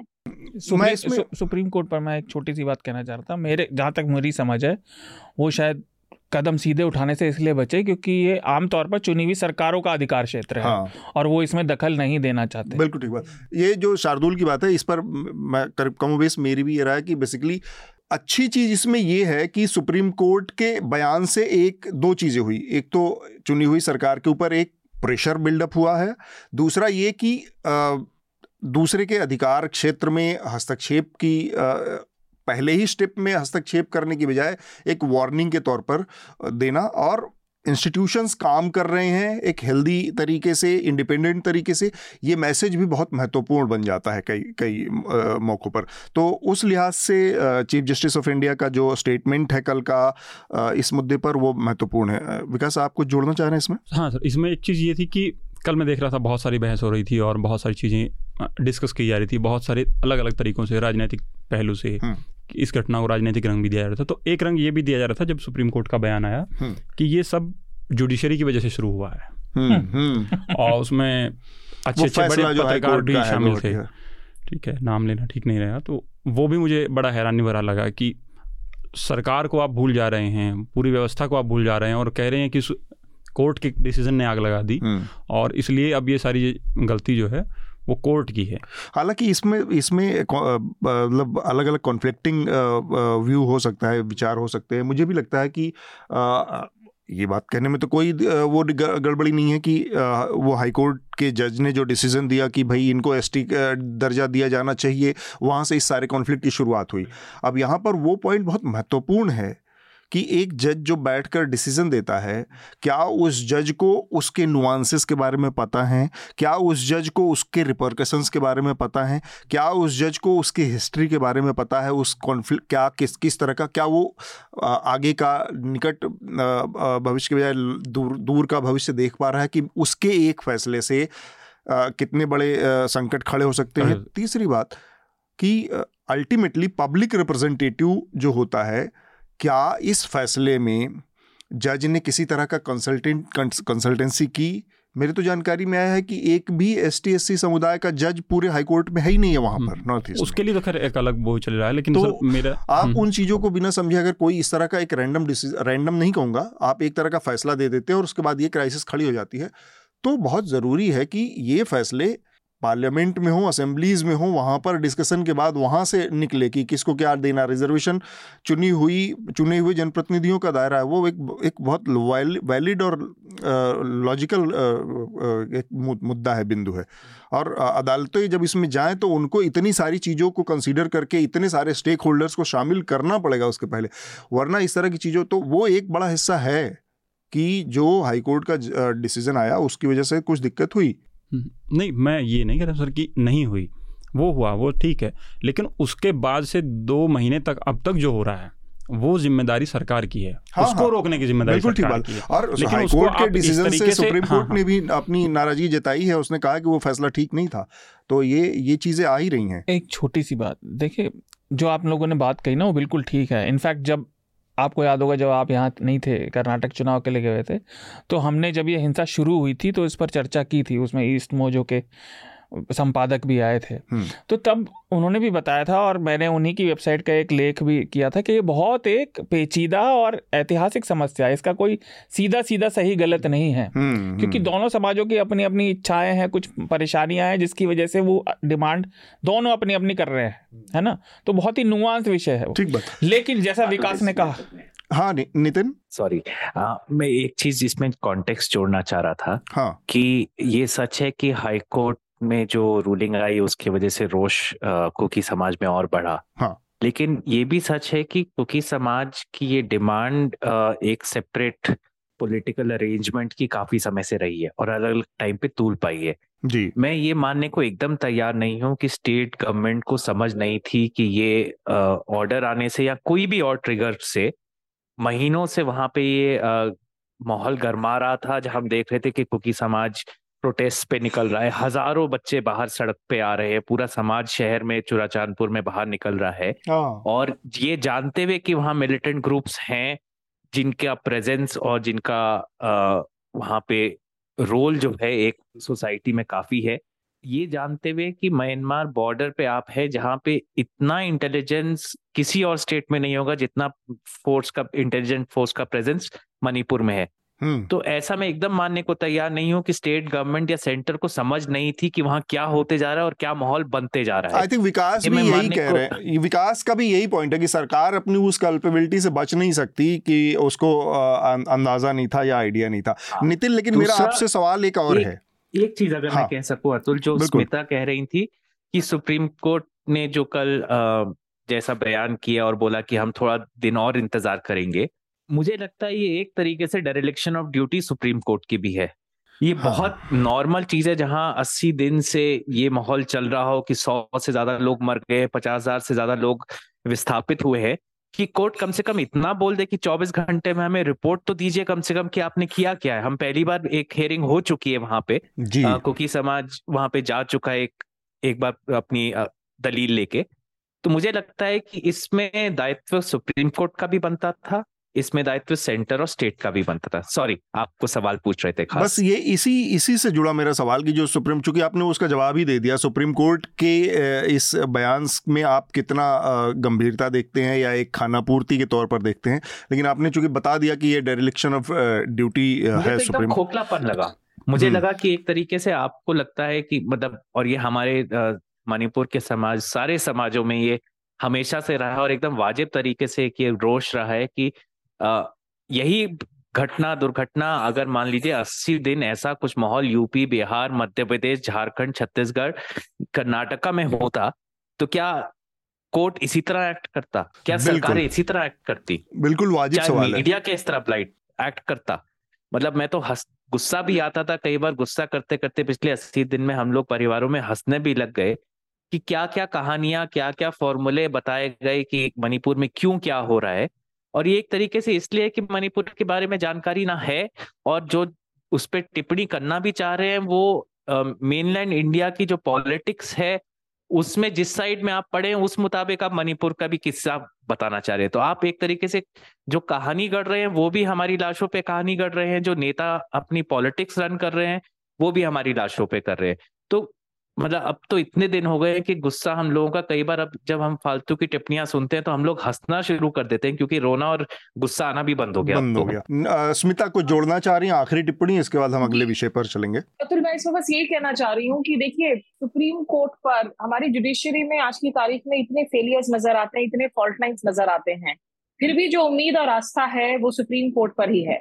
खास करके तब जब एक पूरी संवैधानिक law and order breakdown machinery की ब्रेकडाउन देखने को मिले। लोगों का आज ज़ीरो भरोसा है बीरेन्द्र सिंह और उनकी कैबिनेट पर।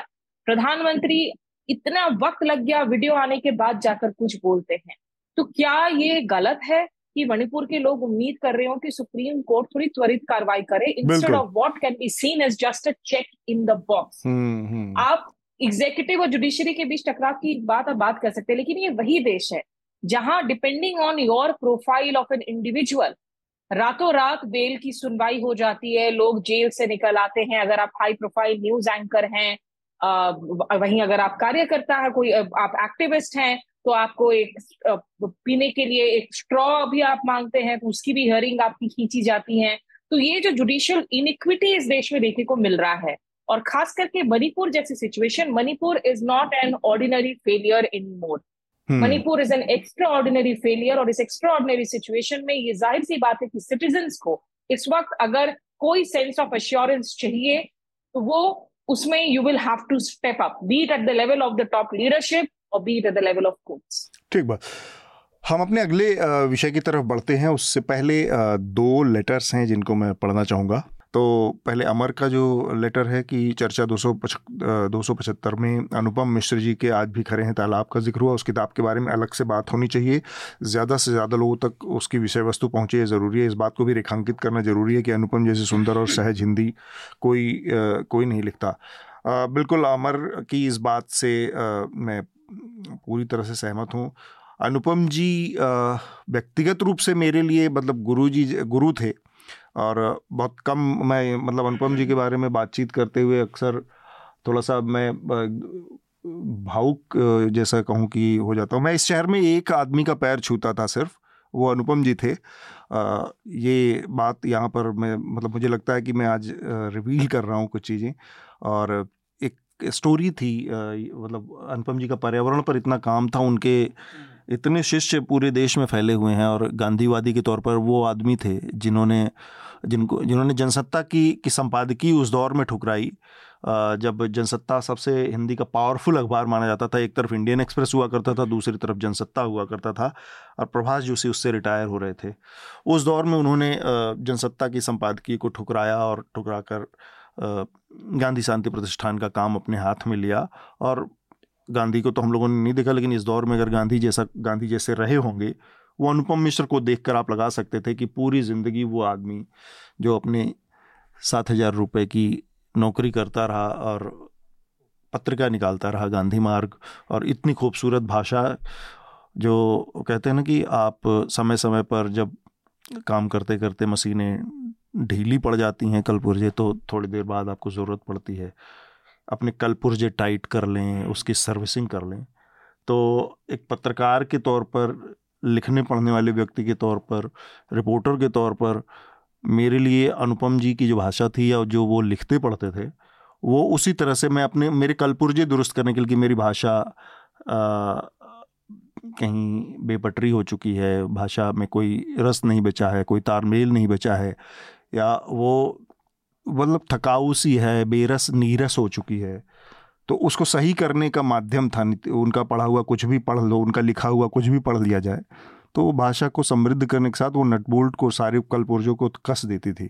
फिर आपकी भाषा पटरी पर वापस आ जाती है। ऐसी उनकी भाषा है ऐसा लिखने की। तो जैसा तू बोलता है वैसा ही तो लिख। ये असली सफलता है। वो अनुपम जी ने अपने जीवन में पूरी तरह से लागू कर रखी थी।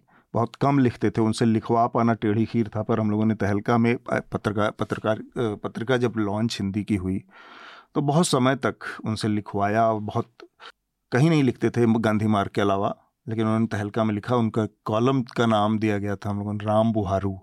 झाड़ू को एक नाम दिया था उन्होंने, राम बुहारू, जो झाड़ू से गंदगी साफ़ की, करती थी तो उसी तरह से वो अपनी लेखनी से पत्रकारिता की बहुत सारी, या आप कहें भाषा की आप कहें राजनीति की बहुत सारी गंदगियों को पर झाड़ू चलाते थे। राम बुहार उनका कॉलम था।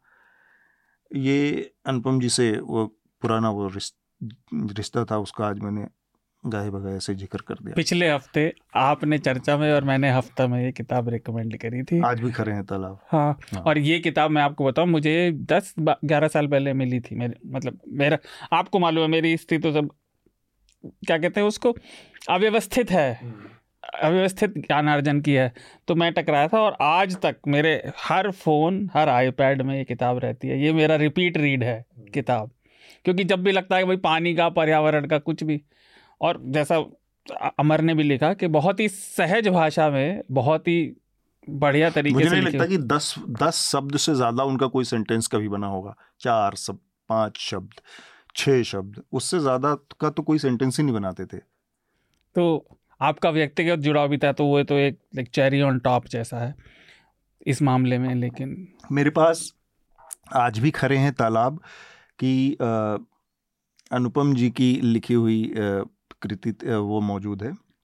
उनको इस दस्तखत वाली आज अच्छा, भी खड़े हैं तालाब है। साइंड कॉपी और वो संयोग से एक कॉपी मैंने उसकी रवीश को दे रखी है। वो रवीश के पास मौजूद है जो अनुपम जी ने मुझे दी थी। फिर उसके बाद दूसरी कॉपी उन्होंने मुझे दी है वो मेरे पास अभी भी है।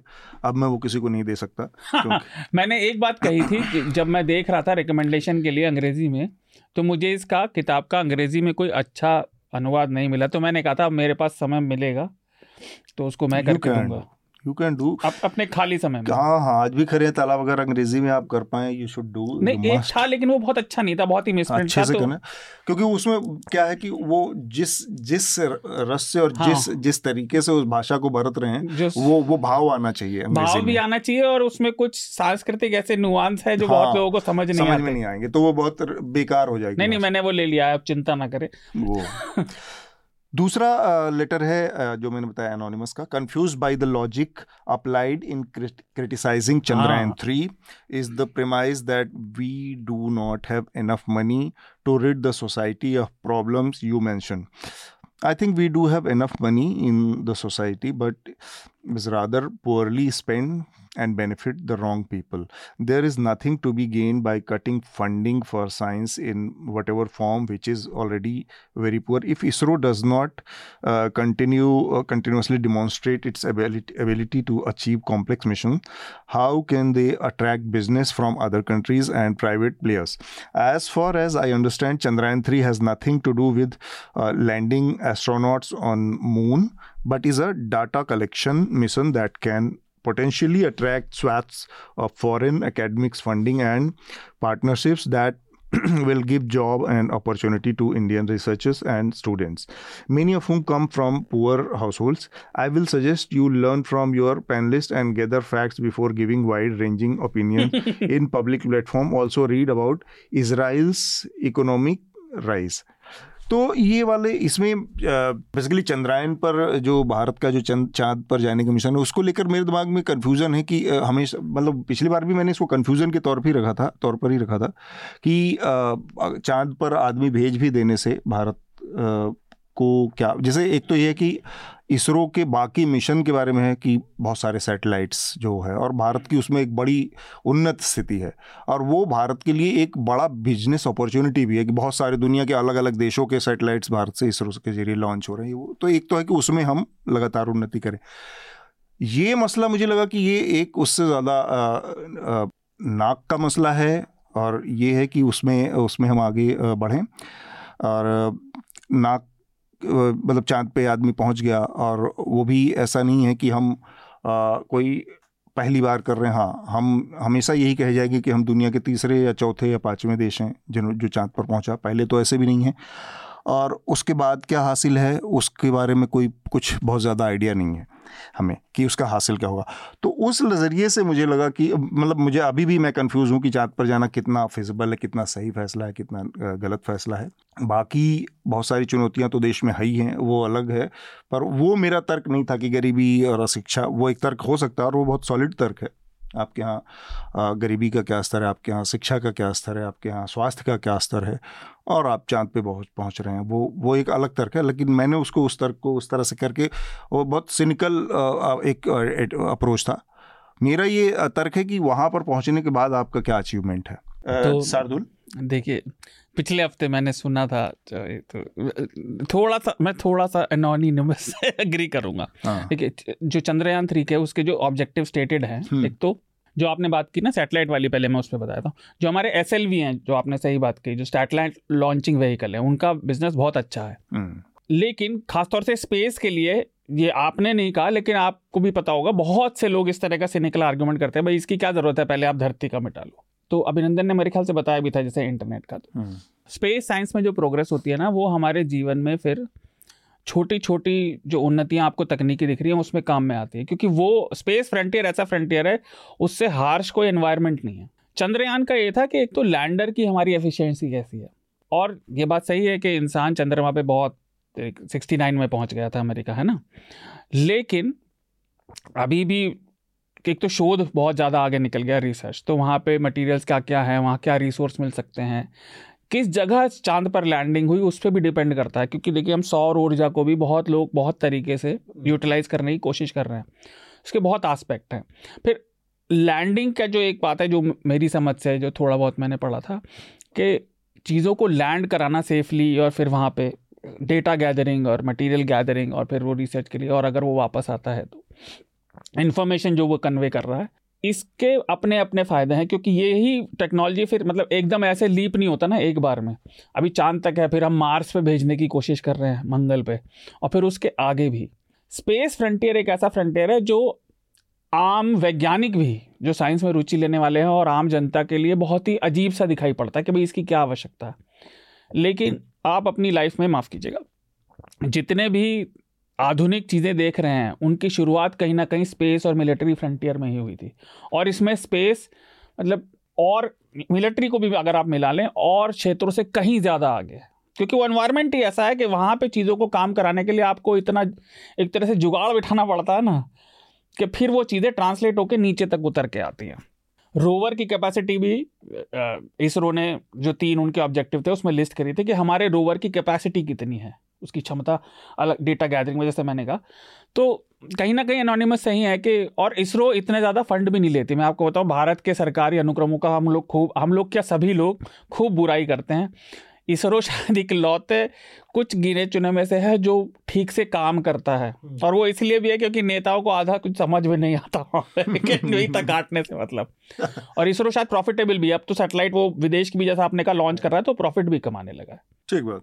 तो अगला हमारा जो विषय है जो एक बड़ा राजनीतिक घटनाक्रम हुआ जिसमें आ, 2024 के इलेक्शन से पहले चुनावों से पहले एक बड़ी गोलबंदी देखने को मिल रही है दोनों तरफ़ से सत्ता पक्ष की तरफ़ से भी और विपक्ष की तरफ़ से भी।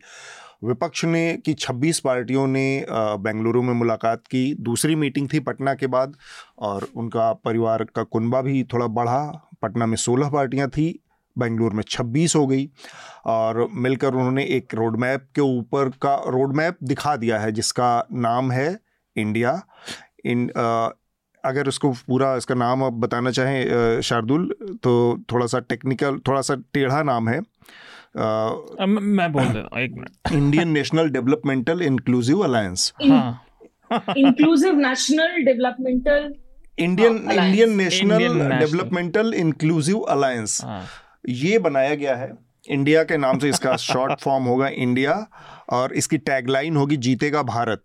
तो एक तरह से इसको पॉलिटिकल उसमें अलग अलग तरीके से देखा जा रहा है। जो विपक्षी खेमा है वो मतलब जो सत्ता पक्ष है उसका कहना है कि आ, हम तो भारत वाले हैं हमको इंडिया से क्या लेना देना। इस चक्कर में जो हिमंता बिश्व शर्मा है असम के मुख्यमंत्री उन्होंने अपने ट्विटर प्रोफ़ाइल की बायो से इंडिया हटाकर जल्दी जल्दी करेक्शन करके भारत कर लिया कि कोई पकड़ न ले। अब वो लगता है अगले आने वाले कुछ दिनों में जितने भी ये इनके प्रोग्राम हैं digital India Khelo India startup India stand up India सबसे इंडिया हटा के भारत करना पड़ेगा क्योंकि अब इंडिया तो चला गया दूसरे पाले में। खैर तो ये जो छब्बीस पार्टियाँ जुटी हैं, इसके बरक्स दिल्ली में भी एक एनडीए का की मीटिंग हुई जिसमें अड़तीस पार्टियों के शामिल होने का दावा किया गया और उसमें प्रधानमंत्री नरेंद्र मोदी भी जुटे। तो ये 2024 की बिसात पूरी तरह से खुल चुकी है और इसमें दोनों पक्ष अपना अपना दांव पासा फेंक रहे हैं। विपक्ष के नज़रिए से एक बहुत महत्वपूर्ण पहल है जिस तरह से नरेंद्र मोदी का उदय हुआ और हमने देखा कि एक के बाद एक के बाद लगातार उनको जीते मिली, दूसरे, दो टर्म लोकसभा में मिले और पूर्ण बहुमत से मिले और उसके बाद विपक्ष के पास एक होने के अलावा या एकजुट होकर लड़ाई लड़ने के अलावा बहुत कम विकल्प रह गए थे। लेकिन एक चीज़ ज़रूर इसमें है स्मिता शार्दुल और विकास, कि ये केवल राजनीतिक लड़ाई नहीं रह गई थी, इसका एक बहुत बड़ा हिस्सा है जो प्रेशर टैक्टिक्स है सत्ता पक्ष की या सरकार की, मौजूदा सरकार की, जो आर्म ट्विस्टिंग की वाली पॉलिटिक्स है। ईडी, सीबीआई और इनकम टैक्स या ये जो जो एजेंसीज के ज़रिए लोगों के ऊपर हथौड़ा चलाने वाली टैक्टिक्स है उसने भी इस गोलबंदी को थोड़ा सा सपोर्ट किया है या हवा दिया उसको लिए मजबूर किया है। तो केवल ये राजनीतिक गोलबंदी है या फिर और भी इन तमाम चीज़ों से टकराने की भी कोशिश है स्मिता? नहीं इसमें दोनों चीज़ें हैं अतुल। एक्चुअली आइदर और का सिचुएशन तो है नहीं। ज़ाहिर सी बात है विपक्ष के लिए अब उनकी सर्वाइवल की बैटल है हम्म। जिस तरीके से माहौल बना हुआ है खास करके जो फेडरलिज्म पर देश के संघीय ढांचे पर लगातार एक के बाद एक जिस तरह के हम बाकी देख रहे हैं और जिसे काफ़ी हद तक हमले भी किए जा सकते हैं जिसमें काफ़ी सारे ऐसे एजेंसीज की इस्तेमाल हो रहा है वो ईडी हो ईडी के सिलसिले में हमने सुप्रीम कोर्ट का ऑर्डर देखा उनके चीफ के एक्सटेंशन को लेकर ये नहीं कह रही हूँ कि मैं कि सारे विपक्षी नेता जिन पर कार्रवाई हुई है वो सारे के सारे ऑनेस्ट मतलब डिसऑनेस्ट नहीं है। उन्होंने कोई घोटाला नहीं किया है लेकिन ये भी नहीं कहा जा सकता कि सारे के सारे विपक्ष के ही नेता सिर्फ़ घोटालेबाज हैं। Right. और जहाँ वो मिस्ड कॉल दे देते हैं बीजेपी को तो एक तरीके से जो है भाजपा की सफ़ाई हो जाती है। तुरंत जब वो भाजपा का हाथ जोड़ लेते हैं तो वो वॉशिंग पाउडर भाजपा से जो है वो साफ़ हो जाते हैं। अजीत पवार तो, जिंदाबाद। तो, जी तो ये जो है ना अचानक से सफेदी की झाग नज़र आने लगती है उन नेताओं में जो अब तक तमाम ऐसे केसेस के तले दबे हुए थे। तो विपक्ष के लिए मुझे लगता है ये एक रिवाइवल के लिए अगर अब नहीं तो कब नहीं वाला सवाल है। दूसरी बात है कि हाल के दिनों में जिस तरीके से स्टेट असेंबलीज में जो चुना, चुनावी नतीजे आए हैं और उसमें कर्नाटक हिमाचल प्रदेश की महत्वपूर्ण भूमिका रही है उनमें टर्न अराउंड हो पाना दक्षिण के पूरे राज्यों में बीजेपी का ना हो पाना इसने मुझे लगता है कि एक थोड़ा सा कॉन्फिडेंस दिया है विपक्ष को कि हम वापस से कम से कम कोशिश करें कि इस वक्त देखिए मुझे नहीं लगता कि ये इस आधार पर वो एक साथ आए हैं कि बीजेपी को हरा ही देंगे हम्म, हम्म। अंदर खाने ये एक अंडरस्टैंडिंग ज़रूर है कि इस वक्त कम से कम बीजेपी की सीटें अगर घटा भी दी जाए तो वो भी कम से कम एक कोalition के तहत में एक दबाव आएगा और ये दबाव देखने को मिला बीजेपी ने प्रधानमंत्री मोदी ने जो बैठक की एनडीए की ऑनेस्टली स्पीकिंग अड़तीस पार्टियों की सूची में बहुत सारी ऐसी पार्टियाँ या इंडिविजुअल्स हैं जिनके बारे में जानकारी नहीं थी मुझे। मैं पॉलिटिक्स उतना कवर करती भी नहीं अब आज की तारीख में। लेकिन विपक्ष के नेताओं को भी मुझे लगता है कि ये रियलिस्टिक अप्रोच अंदर खाने ज़रूर है कि इस वक्त सीटें कम होनी चाहिए ताकि पार्लियामेंट में लेजिस्लेशन अकाउंटेबिलिटी ये बढ़ सके। एक ब्रूट मेजोरिटी लेकर वो इंदिरा गांधी की सरकार हो या नरेंद्र मोदी की सरकार हो, भारत में जिस तरीके का रवैया देखने को मिला है हमें हाँ। वो लोकतंत्र के लिए निश्चित रूप से बेनिफिशियल नहीं है हाँ। और विपक्ष को हिम्मत मिली है हिमाचल के नतीजों से कर्नाटक के नतीजों से कि अगर राज्यों के लेवल पर हम बीजेपी से लड़ाई लड़ पा रहे हैं तो ये लेकिन इसमें जो ज़रूरी ये है कि ये सिर्फ़ और सिर्फ़ अगर आप एक एंटी मोदी ग्लू के तौर पर विपक्ष को ला रहे तो दिक्कत होगी आपको at the end of the day लोगों के सामने एक आर्थिक ब्लूप्रिंट लेकर जाना होगा बीजेपी की जो आइडियोलॉजिकल स्टैंड है जिसमें सबसे ज़्यादा क्लैरिटी है हिंदुत्व की राजनीति उसके खिलाफ क्या आप एक बैकवर्ड्स क्लास सोशल मूवमेंट को एज वापस से एज अ रिस्पॉन्स अब खड़ा कर पाएँगे hmm. जहाँ कास्ट सेंसस की भूमिका देखने को मिलेगी जिसे उछाला जा रहा है और तीसरा क्या आप स्पेसिफिक मुद्दों के साथ जो सुहास पालशिकर ने अभी इंडियन एक्सप्रेस में जो आर्टिकल लिखा था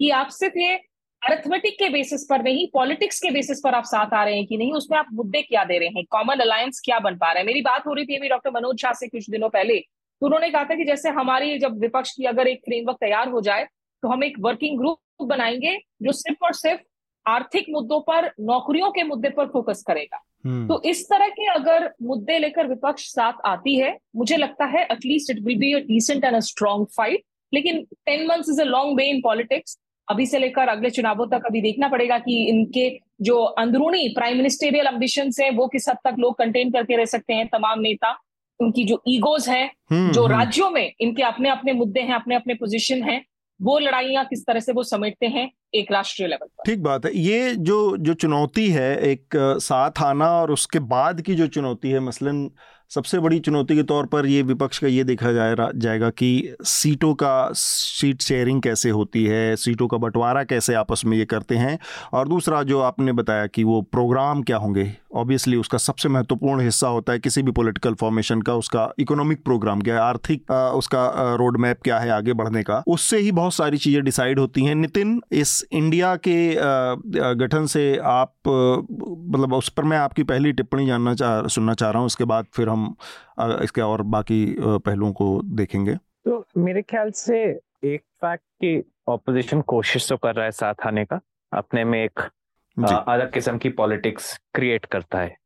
दूसरा आई थिंक आपने और स्मिता ने एकदम सही बोला कि आपकी आर्थिक नीति क्या होगी। हम्म। आप दूसरा समझ कि असेंबली इलेक्शंस में लड़के निकालना अलग बात है। जनरल इलेक्शन जो ऑलमोस्ट एक तरीके से प्रेसिडेंशियल रूप में आ गए हैं कि प्रधानमंत्री मोदी वर्सेस समबडी एल्स या अदर्स उसमें नेशनल इलेक्शन का माहौल में जन लोकसभा के इलेक्शन के माहौल में जनता किसके साथ जाती है और क्या सोचती है वो एकदम अलग है। और ये नतीजे हम पहले भी देख चुके हैं कि जहाँ स्टेट के इलेक्शन सेंटर के इलेक्शंस के साथ पार्लियामेंट के इलेक्शंस के साथ जुड़ते हैं वहाँ उनके नतीजों पे भी फ़र्क पड़ना शुरू हो जाता है। जो अलग असेंबली के इलेक्शंस होते हैं, उनके नतीजे अलग हो सकते हैं। दूसरा, मेरे ख्याल से कांग्रेस में भी समझ है और मानना है कि कर्नाटका के इलेक्शंस का फॉर्मूला बाकी स्टेट्स में लगाना मुमकिन नहीं है। उसकी एक अलग परिस्थिति थी करप्शन का माहौल जो इसमें था, रोष था लोगों में जिसपे वो लोग कैप्चर कर पाए। मध्य प्रदेश की कहानी अलग होगी, बाकी स्टेट्स की अलग होगी और नेशनल इलेक्शन जब होते हैं तो उसकी समझ बूझ एक अलग तरीके से बनानी पड़ेगी। तो अभी बहुत शुरुआती कदम है और जैसे स्मिता ने बोला दस महीने तो बहुत लंबे होते हैं। आ, लेकिन मैं ये सोचता हूँ कि एक सिटीजन के तौर पे कि जो स्मिता भी बोल रही थी कि एक फेयर ऑपोजिशन होना बहुत ज़रूरी है एक डेमोक्रेसी को चलाने के लिए। हम्म। जिसकी नाकामी हमें पिछले आठ साल में उसके नतीजे हमने देखे हैं।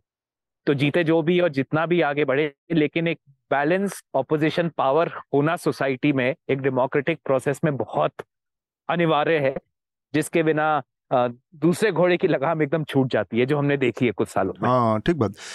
विकास, ये जिसकी बात स्मिता ने भी कही और ये नितिन भी कह रहे हैं कि जो साथ में ये लोग आए हैं इनका किसी एक कॉमन मिनिमम प्रोग्राम जिसको कहते हैं, उस उस पर आना डेमोक्रेसी के लिए खासकर ऐसे माहौल में जब कोई एक बहुत ताकतवर दिख रहा हो, तब बहुत ज़रूरी। क्या ये भरोसा पैदा होता है कि ये सारे लोग, बहुत सारे क्षत्र छब्बीस पार्टियाँ हैं और उनके सबके अपने अपने ईगो हैं, ये आपस में मिलकर कोई ऐसा ऑल्टरनेट कोई ऐसा एक रोड मैप दे पाएँगे, ऐसा कॉन्फिडेंस लोगों के अंदर पैदा कर पाएँगे कि हाँ इस मोदी के खिलाफ या इस आरएसएस के खिलाफ या इस भाजपा के खिलाफ जो इतनी स्ट्रांग बन चुकी है या इतना एक और आइडिया चाहे ख़राब हो अच्छा हो काम चलाऊ हो नेगेटिव हो पॉजिटिव हो लेकिन स्मिता ने जैसे कहा कि वो एक विचार देते हैं कि हिंदुत्व तो है हमारा विचार। उसके मुकाबले ये 26 लोग मिलकर कोई ऐसा स्ट्रांग आइडिया दे सकते हैं क्या? इसमें सर ऐसा है कि देखिए दो चीज़ें हैं। एक तो एक तो आइडिया की बात हो रही है जो और एक मोटा मोटा गणित की बात हो रही है। हम्म, जहाँ से पूरा ये शुरू हुआ कि सिंपल एक गणित दिया गया कि भाजपा को 45 परसेंट के करीब वोट मिले 2019 के इलेक्शन में और विपक्षी जो सारी पार्टियाँ हैं, उनको कुल मिला के पचपन परसेंट वोट मिले। तो अगर वो सारी इकट्ठी हो जाएँ तो शायद वो जीत जाएँ और इस तरीके तो एक तो ये गणित है। दूसरा, वो कॉमन मिनिमम प्रोग्राम है जिसकी आप बात कर रहे हैं। तो उसके लिए जैसा स्मिता जी ने बताया भी कि मनोज झा से उनकी बात हुई तो वो सारी चीज़, वो उनके बीच किस तरीके से हल निकालते हैं, वो एक है। और उसमें ऐसा है भी मुश्किल भी नज़र नहीं आ रही मुझे कि नहीं हो पाएगा।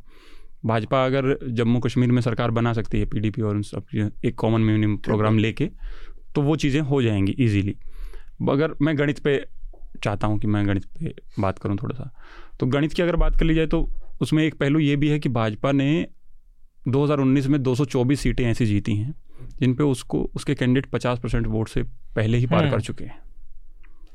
तो अगर गणित से ही गणित आपको मैच कराना है तो एक पहलू वो भी है कि वो 224 सीटों पर तो आप भाजपा को हरा नहीं पाएँगे फिर। मत प्रतिशत।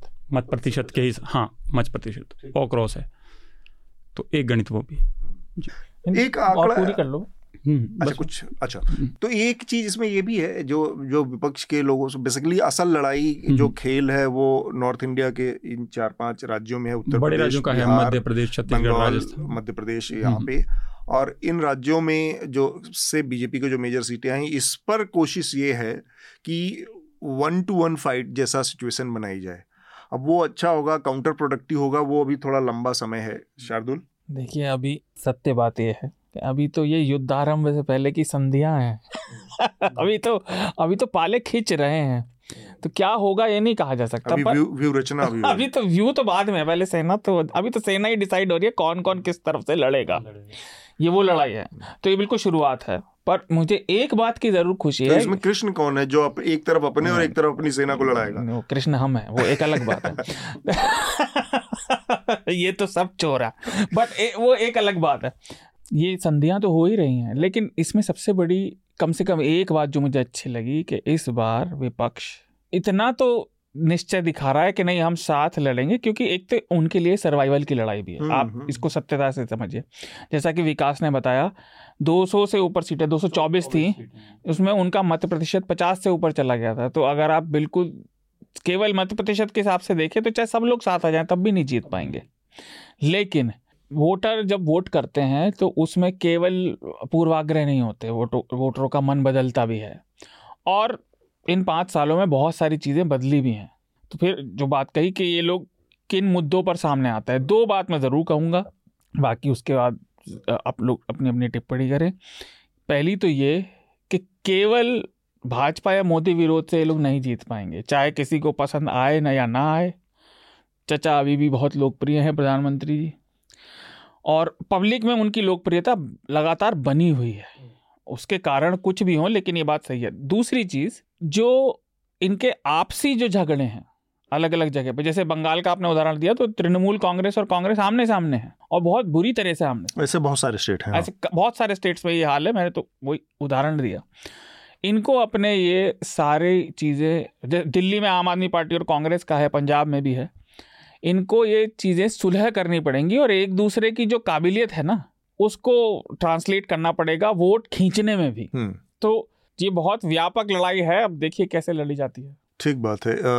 इसका दूसरा जो पहलू है उस पर भी एक एक कमेंट और उसके बाद हम इस चर्चा को रोकेंगे। स्मिता और नितिन आप लोगों से, ये जो उसके अपोजिट में अचानक से अड़तीस पार्टियों का और एनडीए की याद आई, पिछले नौ सालों में हमने देखा कि किस तरह से एनडीए को ठोक ठोक के, ठोक ठोक के उस कोने में बिठा दिया गया था, जहाँ से एनडीए नज़र आना बंद हो गया था।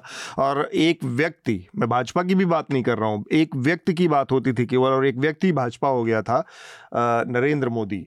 अचानक से वहाँ पर एनडीए की बात होने लगी। एनडीए का सगुफा छोड़ा जाने लगा है और एनडीए में ऐसे ऐसे और अव्वल तो उसके कई पहलू हैं, हालाँकि उस पर आप लोग चाहें तो अपना कमेंट दे सकते हैं। मसलन उसमें एक महिला चेहरा नहीं दिखा, उस अड़तीस दलों का जो वो था, वो कौन लोग थे? वो कौन लोग थे, ये भी अपने आप में बड़ा सवाल है कि उनमें से बहुत सारे ऐसे थे कि जिनकी ओवरऑल लोकसभा में ऐसे बारह दल थे जिनकी कुल मिलाकर लोकसभा में क्षमता नौ सीटों की नहीं थी। तो ये अड़तीस, अचानक इसके बावजूद एनडीए की अगर याद आ रही है तो नेता पॉलिटिशियंस हवा को सूंघ लेता है, महसूस कर लेता है, सबसे पहले किधर जा रही है। क्या कुछ ऐसा चल रहा है जो कि नरेंद्र मोदी और उनकी भारतीय जनता पार्टी उनकी वाली भारतीय जनता पार्टी ये एहसास करने लगी है कि एनडीए की ज़रूरत पड़ सकती है पोस्ट पोल सिनेरियो में।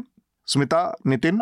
देखिए तो इसमें जो है ना शायद उसी वक्त वो लाइन डिस्ट्रप्शन हो गया मैं इस बात का ज़िक्र कर रही थी कि 2019 से लेकर अब तक खास करके ये संदेशा बार बार बीजेपी की तरफ़ से दिया गया है कि हमें छोटे दलों की हमें सहयोगी दलों की ज़रूरत नहीं है। अगर हाँ। हम आपका साथ ले रहे हैं तो दरअसल हम आप पर जो है बाकायदा एहसान कर रहे हैं। तो एक सुखबुगाहट ज़रूर है और इसके पीछे हालिया जो चुनावी नतीजे आए हैं दो तीन रियलाइजेशन है। एक दस साल का एक एंटी इनकम्बेंसी फैक्टर तो है ज़रूर। प्रधानमंत्री मोदी इसमें कोई शक नहीं अभी भी सबसे लोकप्रिय नेता है। लेकिन बतौर एक पार्टी एक एंटी इनकम्बेंसी है दस साल के रूल के बाद में। दूसरी बात है हिमाचल कर्नाटक में जिस तरह के नतीजे आए हैं और जो रिपोर्ट्स आ रही हैं उसमें यही लग रहा है कि छत्तीसगढ़ में कांग्रेस बनी रहेगी मध्य प्रदेश के बीजेपी के हाथों से जाने के चांसेस काफ़ी ज़्यादा है। राजस्थान में भी गहलोत जो है अपनी सरकार को बचाने के ही मूड में नज़र आ रहे हैं और रिपोर्ट्स आ रही हैं। तो कुल मिलाकर जो इस वक्त आंकड़े हैं राजनीतिक आप जितने भी सेफोलॉजिस्ट से बात करें ये मानकर चल रहे हैं कि 50 से 60 सीटों की एक कमी आई। फिर भी बीजेपी ही लौटेगी। आज की तारीख में अगर आ, अभी जो कैलकुलेशन है अनलेस की कोई सेल्फ गोल हो जाए या कुछ बहुत ही भयंकर बदलाव आ जाए राहुल गांधी सितंबर से शायद भारत जोड़ो यात्रा की दूसरे चरण की शुरुआत करने जा रहे हैं। तो कुछ अगर बहुत महत्वपूर्ण बदलाव आते हैं तो अलग बात है लेकिन चांसेस यही है कि बीजेपी लौटेगी लेकिन सीटें कम होकर लौटेंगी। Right. तो इसमें कोई शक नहीं है कि बीजेपी इलेक्शन मशीन है वो मूड को रीड कर रही है वो अपने हिसाब से वो चुप नहीं बैठी है वो लड़ाई के लिए तैयार हो रही है। लेकिन जो दिलचस्प सवाल है जो मुझे किसी एक विपक्ष के नेता ने कहा था कि अगर सीटें घटती हैं सवाल ये है कि क्या मोदी जी प्रधानमंत्री फिर भी बने रहेंगे अगर कोalition को उन्हें चलाने की नौबत आती है क्योंकि वो वाजपेयी नहीं है। Right right. क्या उस सूरत हाल में कुछ बदलाव हो सकता है? मुझे लगता है वो एक इंपॉर्टेंट सवाल रहेगा क्योंकि उनका जो टेम्परामेंट है वो कोलिशन गवर्नमेंट चलाने वाले टेम्परामेंट के तौर पर नज़र नहीं आता। छप्पन इंच से क्या पचपन इंच की सरकार चला सकते हैं? वो थोड़ा सा कंफ्यूजन पचपन इंच वाली सरकार नहीं चलाना चाहेंगे ये कहा जाता है। नितिन? इसमें एक चीज़ अतुल मैं मतलब सोचता हूँ कि वो अड़तीस पार्टी जो एनडीए में दिखी और जैसे कई टिप्पणी हुई कि उनमें से कईयों को हम पहचानते नहीं या कई ऐसे जिनकी लोकसभा में एक सीट भी नहीं है। हाँ। लेकिन आ, एक कोलिशन में दो किस्म की पार्टीज़ और दो किस्म की फोर्सेस थी। एक जो सीट बनाती है और एक जो दूसरे का सीट काटती है। काटती है बिल्कुल तो उनकी भूमिका होती है। इनका इनका एक सिग्निफिकेंट रोल उसमें भी रहेगा। तो आज चाहे लोकसभा में एक सीट है या नहीं है, इस तौर पे उस पर्टिकुलर रीजन से जहाँ वो पार्टी आती है, क्या इन्फ्लुएंस रखती है? आई थिंक वो मापदंड अलग है। और उन सबका साथ आना, जो स्मित और आप बोल रहे हैं कि सिग्निफिकेंट है कि मोदी सरकार को लगा इन सबको साथ ला के एक्टिवेट करना एक टाइम पे बहुत ज़रूरी है। लेकिन अगर वो होता है तो उसका impact region wise pocket wise जहाँ पे वो रीजनल पार्टीज़ का प्रेजेंस है और वोट काटने का वोट बनाने का और वोट ट्रांसफ़र करने का एबिलिटी है वो मायने रखेगा। बिल्कुल। अब वो ज़रूर है कि दिल्ली में बैठ के हम लोगों को ये सारी गणित कैलकुलेशन हम लोग करते हैं और समझ थोड़ी कम होती है। लेकिन ये सारा एक्सपीरियंस दिखाता है कि ये चीज़ें हरकत में आती हैं और ये सीट वाइज रीजन वाइज काम करती हैं। और जैसे स्मिता ने बोला और आप भी आ, कह रहे थे कि भाजपा की एबिलिटी इन सब चीज़ों को एक्टिवेट करना और 24 घंटे इनको गर्म करके रखना वो गजब की है। उसका नतीजा चाहे हमारी गवर्नेंस पे उल्टा पड़ता है लेकिन इलेक्शन में मानना पड़ेगा कि भाजपा 24 घंटे और सातों दिन काम करती चुनाव है तो, तो जिता देती है फिर वो स्ट्रेटजी। चुनाव तो जिता हाँ, देती है। तो वो नतीजा अब चुनाव जीतने के बाद माहौल क्या होता है समाज का वो अलग है। हाँ। लेकिन आ, ये अड़तीस पार्टी का साथ आना मेरे ख्याल से इसलिए इतनी जल्दी हम लोगों को आ, ऐसे निगेट नहीं करना चाहिए कि अरे दस पार्टी तो ऐसी जिनको हम जानते नहीं। मेरे ख्याल से सिग्निफिकेंट है कि वो हैं और उनको एक्टिवेट अभी से किया जा रहा है। और वो उसकी गणित कैसे बैठती है मेरे ख्याल से हम लोगों को तो असली में तभी समझ आता है जब रिज़ल्ट आ जाते हैं और पोस्ट फैक्ट तो फिर हम फॉर्मूला बताते हैं कि इसलिए ऐसे बैठ गया। तो क्या ये कहा वो, वो अतुल हाँ। ये जो है ना ये वो पार्टी नहीं है जिसके नेता अखिलेश यादव जैसे कभी यात्रा निकालते हैं उसके बाद छह महीने की छुट्टी ले लेते हैं। इनकन्सिस्टेंसी वाली पार्टी नहीं है हाँ, और वो दक्षिण में भले ही वो उन कर्नाटक में हार गए हो, लेकिन अगर आप देखें जिस तरह से तेलंगाना में एक समीकरण बिठाने की कोशिश कर रहे हैं, जनसेना पार्टी के पवन कल्याण को बुलाया था एनडीए की बैठक में, कोशिशें यही हो रही है कि पवन कल्याण जो है वो टीडीपी के साथ, बीजेपी के साथ मिलकर आए, ताकि वहाँ वाई एस सीआरपी को जो है हराया जा सके तो असेंबली में हार मिले, जीत मिले, इनकी लड़ाई में जो है कोई कमी नहीं हाँ। आती ठीक बात है। अरे वो तेलंगाना में तो एनडीए ने जहाँ तक दिख रहा है कि बीआरएस के साथ ही सेटिंग हो जाएगी बीजेपी की। आप आंध्रा की बात कर रहे थे हाँ। तो तेलंगाना में तो कुछ और सीन तो ये एक मतलब इधर आप अच्छा माने बुरा माने सही गलत उस जजमेंट में ना जाते हुए क्या हम ये कह सकते हैं कि इस बार का एनडीए जो है वो वोट कटवा पार्टियों का भीड़ है? नहीं वो तो पहले भी था। हाँ। देखिए उसमें अपना दल की पहले भी तो एक दो ही सीट हाँ दो लेकिन नकी रखा था राजभर जो है और बिहार में जो वो है दूसरे वाले मेरे दिमाग से नाम निकल गया अभी अभी। मांझी मांझी जीतन राम मांझी मांझी भी है और सुहेल देव सुहेल देव सुहेल देव राजभर तो यूपी ओम प्रकाश राजभर ओम प्रकाश राजभर। ओम प्रकाश राजभर अलग है सुहेल देव वाले। ऐसी छोटी छोटी पार्टियाँ काफ़ी सारी हैं जो पहले भी थी और वो अपने मैं सिर्फ़ काटने के लिए नहीं कहूँगा पर वो अपने समीकरण स्थानीय बिठाने के लिए एक दो तीन जिलों में। लेकिन एक बात पे मैं ज़रूर टिप्पणी करना चाहूँगा इससे थोड़ा अलग जो उन्होंने नाम चुना है इंडिया मैं सच बताऊँ, मैं इस पर मन नहीं बना पाया अभी तक अपना कि ये बढ़िया है या नहीं। कुछ लोग कह रहे हैं, बहुत ही बढ़िया है, बहुत कैची रहेगा। पर आप उसे कह सकते हैं, फितरती तौर पे मुझे हैशटैग वाला एकदम से जो ऑटोमेटिक हैशटैग चीज़ें होती है, वो ज़रा संकोच रहता है उसके लिए मन में, कम से कम मेरे मन में। कुछ लोग कह रहे हैं कि ये सही नहीं है, कि लोग बड़ा कन्फ्यूज़ होंगे। लेकिन मुझे इस बात की ज़रूर खुशी है जैसा मैंने पहले कहा कि कम से कम ये अब ये मैदान में मन बना के तो उतर रहे हैं। और क्या होगा ये कहना बड़ा मुश्किल के तहत आ रहे हैं ठीक बात हाँ। ये क्या होगा ये कहना बड़ा मुश्किल है क्योंकि ये उठ किस करवट बैठेगा राजनीति में वैसे भी बहुत तेज़ी से बदलाव होता है जब होने पर आते हैं और ये जैसे हमने कहा युद्ध है तो उसका परिणाम प्रिडिक्ट नहीं किया जा सकता अभी। ठीक बात विकास बीजेपी की अड़तीस पार्टियों पर आपकी आखिरी टिप्पणी। जी उसमें दो चीज़ें हैं हम्म। मेरी ओर से। कि एक तो एनडीए का जो है अब जैसे इन्होंने अपना नामकरण कर लिया है इंडिया तो एनडीए का भी अब नया नामकरण है कि ये नरेंद्र जी का डेमोक्रेटिक अलायंस हो गया है। हम्म। तो अड़तीस पार्टियों के साथ। अच्छा N N D A Narendra Modi हाँ। नरेंद्र जी नरेंद्र भाई। जी। जी और अड़तीस में से ये है कि पच्चीस पार्टियाँ ऐसी हैं जिनके पास कोई सीट नहीं है। लेकिन वो शायद इसी तरीके से इसीलिए रखी गई हैं जो आपने कही भी बात कि वोट काटने के लिए कि वो जो समीकरण है वो उस तरीके से बैठ ना पाए। और हमें ये भी देखना पड़ेगा कि उस एनडीए में तीन पर, बड़ी पार्टियाँ ऐसी भी हैं जो छोड़ गई हैं। हम्म। पंजाब में अकाली दल जिनके पास ठीक ठाक वोट बैंक है बिहार में जेडीयू और एक महाराष्ट्र में शिवसेना यूनाइटेड शिवसेना जो थी। हम्म। तो ये ये सारी चीज़ें हैं। बाकी राजनीति में कई संभावनाएँ हैं। किस तरीके से कौन गणित बैठाता है क्या है? तो नितिन जी सही कह रहे थे कि जब रिज़ल्ट आ जाएगा तभी सही से विश्लेषण हो पाएगा। चलिए इसका इंतज़ार रहेगा कि एनडीए बनाम इंडिया का क्या होता है इंडिया बनाम एनडीए का क्या होता है। आ, हम अब रिकमेंडेशन की प्रक्रिया पूरी कर लेते हैं। सबसे पहले मैं चाहूँगा स्मिता आप रिकमेंड करें हमारे श्रोताओं के लिए सब थे। इस बार दोनों ही रिकमेंडेशन वो हैं जो मेरे लिए खुद पेंडिंग है क्योंकि एक कल ही किताब रिलीज़ हुई है the importance of Shinzo Abe जिसमें foreword doctor S Jaishankar ने लिखी है और डॉक्टर संजय बारू ने इस किताब को एडिट किया है India Japan and the Indo Pacific तो विदेश नीति में जिन लोगों को दिलचस्पी है खास करके क्वाड्रिलैटरल डायलॉग की हम बात करते हैं इंडो पैसिफिक की बात करते हैं उसमें जो लेट नेता है जापान के प्रधानमंत्री रहे स्वर्गीय शिंजो आबे उनकी अहम भूमिका पर ये किताब है। ये किताब मैंने अभी बस पढ़नी शुरू की है इसमें काफ़ी सारे एसेस हैं सुहासिनी हैदर जैसी जर्नलिस्ट के भी एसेस हैं। और दूसरा कोरा के मैंने बड़ी तारीफें सुनी है रिव्यूज़ सुने हैं जो इस बार मेरे वीकेंड वॉच पर मेरी लिस्ट पर है नेटफ्लिक्स का। Okay okay. शार्दुल आप क्या रिकमेंड करेंगे? तो एक रिकमेंडेशन स्मिता ने कर दिया कोहरा मैंने देखी थी। कोहरा हम्म। बहुत अच्छा है। ओके बहुत बढ़िया सीरीज़ है। कोहरा तो अब स्मिता ने रिकमेंड कर दी मैं दूसरी कर देता हूँ ये मैंने हफ़्ता पे की थी।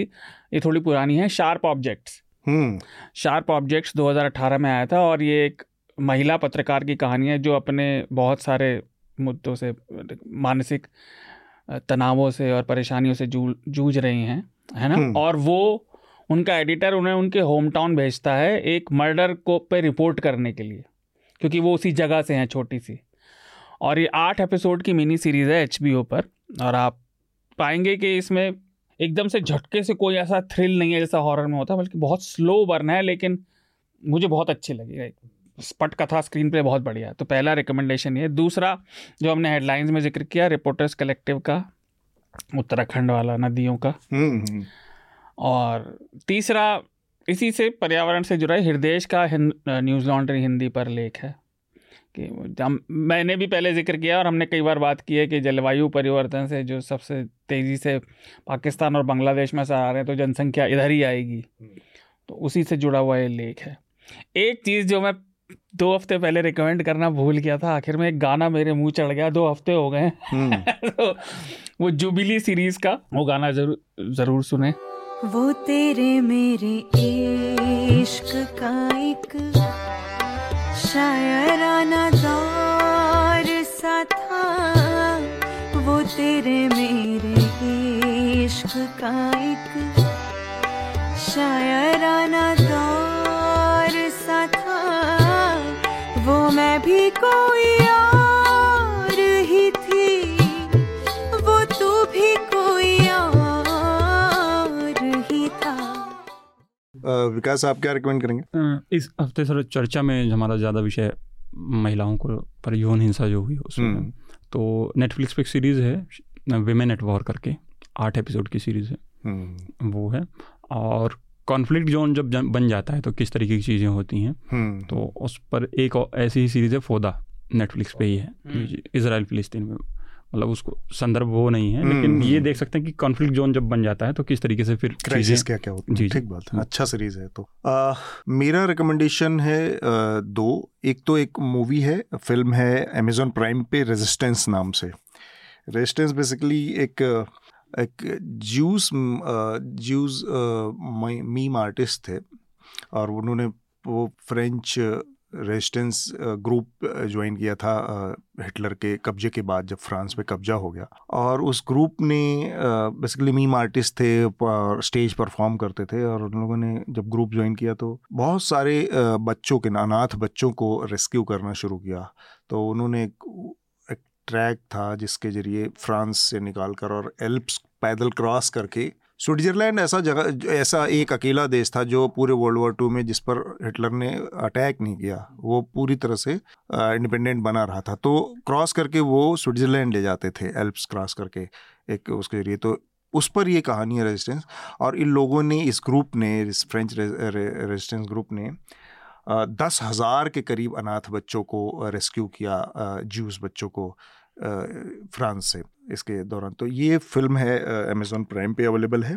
इसके अलावा दूसरा मेरा रिकमेंडेशन है प्रतीक गोयल की वो रिपोर्ट हम्म। जो इस हफ़्ते अभी कल ही हम लोगों ने पब्लिश बल्कि आज ही पब्लिश की है जिसका ज़िक्र भी किया था। हाँ सुबह कि किस तरह से ये जो मणिपुर में जिन जब महिलाओं को नंगा करके घुमाया गया ये इसकी शिकायत आज से करीब डेढ़ महीने पहले अड़तीस दिन पहले राष्ट्रीय महिला आयोग के पास की गई थी इसकी पूरी जानकारी दी गई थी। लेकिन राष्ट्रीय महिला आयोग ने कोई कार्रवाई नहीं की और उसी राष्ट्रीय महिला आयोग ने कल जब ये वीडियो सामने आ गया और प्रधानमंत्री का बयान आ गया तो उसने एक ट्वीट करके अनाउंस किया कि वो इस घटना का सुओ मोटो वो कार्रवाई करेगा स्वतः संज्ञान लेते हुए इस पर कार्रवाई करने जा रहा है। ये एक तरह का पाखंड है एक तरह की हिपोक्रेसी है दिखाता है कि किस तरह से काम करते हैं, किस तरह के राजनीतिक दबाव में राजनीतिक दुराग्रहों से प्रेरित होकर संस्थाएँ काम कर रही हैं, इसकी भी एक तस्वीर है जो कि बहुत ही दुखद तस्वीर है। इसके साथ ही हम नितिन हमारे साथ डिस्कनेक्ट हो गए हैं, नितिन का रिकमेंडेशन हम नहीं ले पा रहे हैं। बाकी आप सबका, नितिन, स्मिता, शार्दुल और विकास आप सबका बहुत बहुत शुक्रिया इस चर्चा में शामिल होने के लिए धन्यवाद धन्यवाद थैंक यू शुक्रिया News Laundry is possible because of our paying subscribers. We don't run on corporate or government ads. You too can be part of changing the news model. Go to newslaundry.com slash subscription. Be a part of the community that pays to keep news independent. For the smoothest News Laundry experience, download our app. Watch our shows, listen to our podcasts read our reports, stay informed, pay for news, protect democracy, save the world.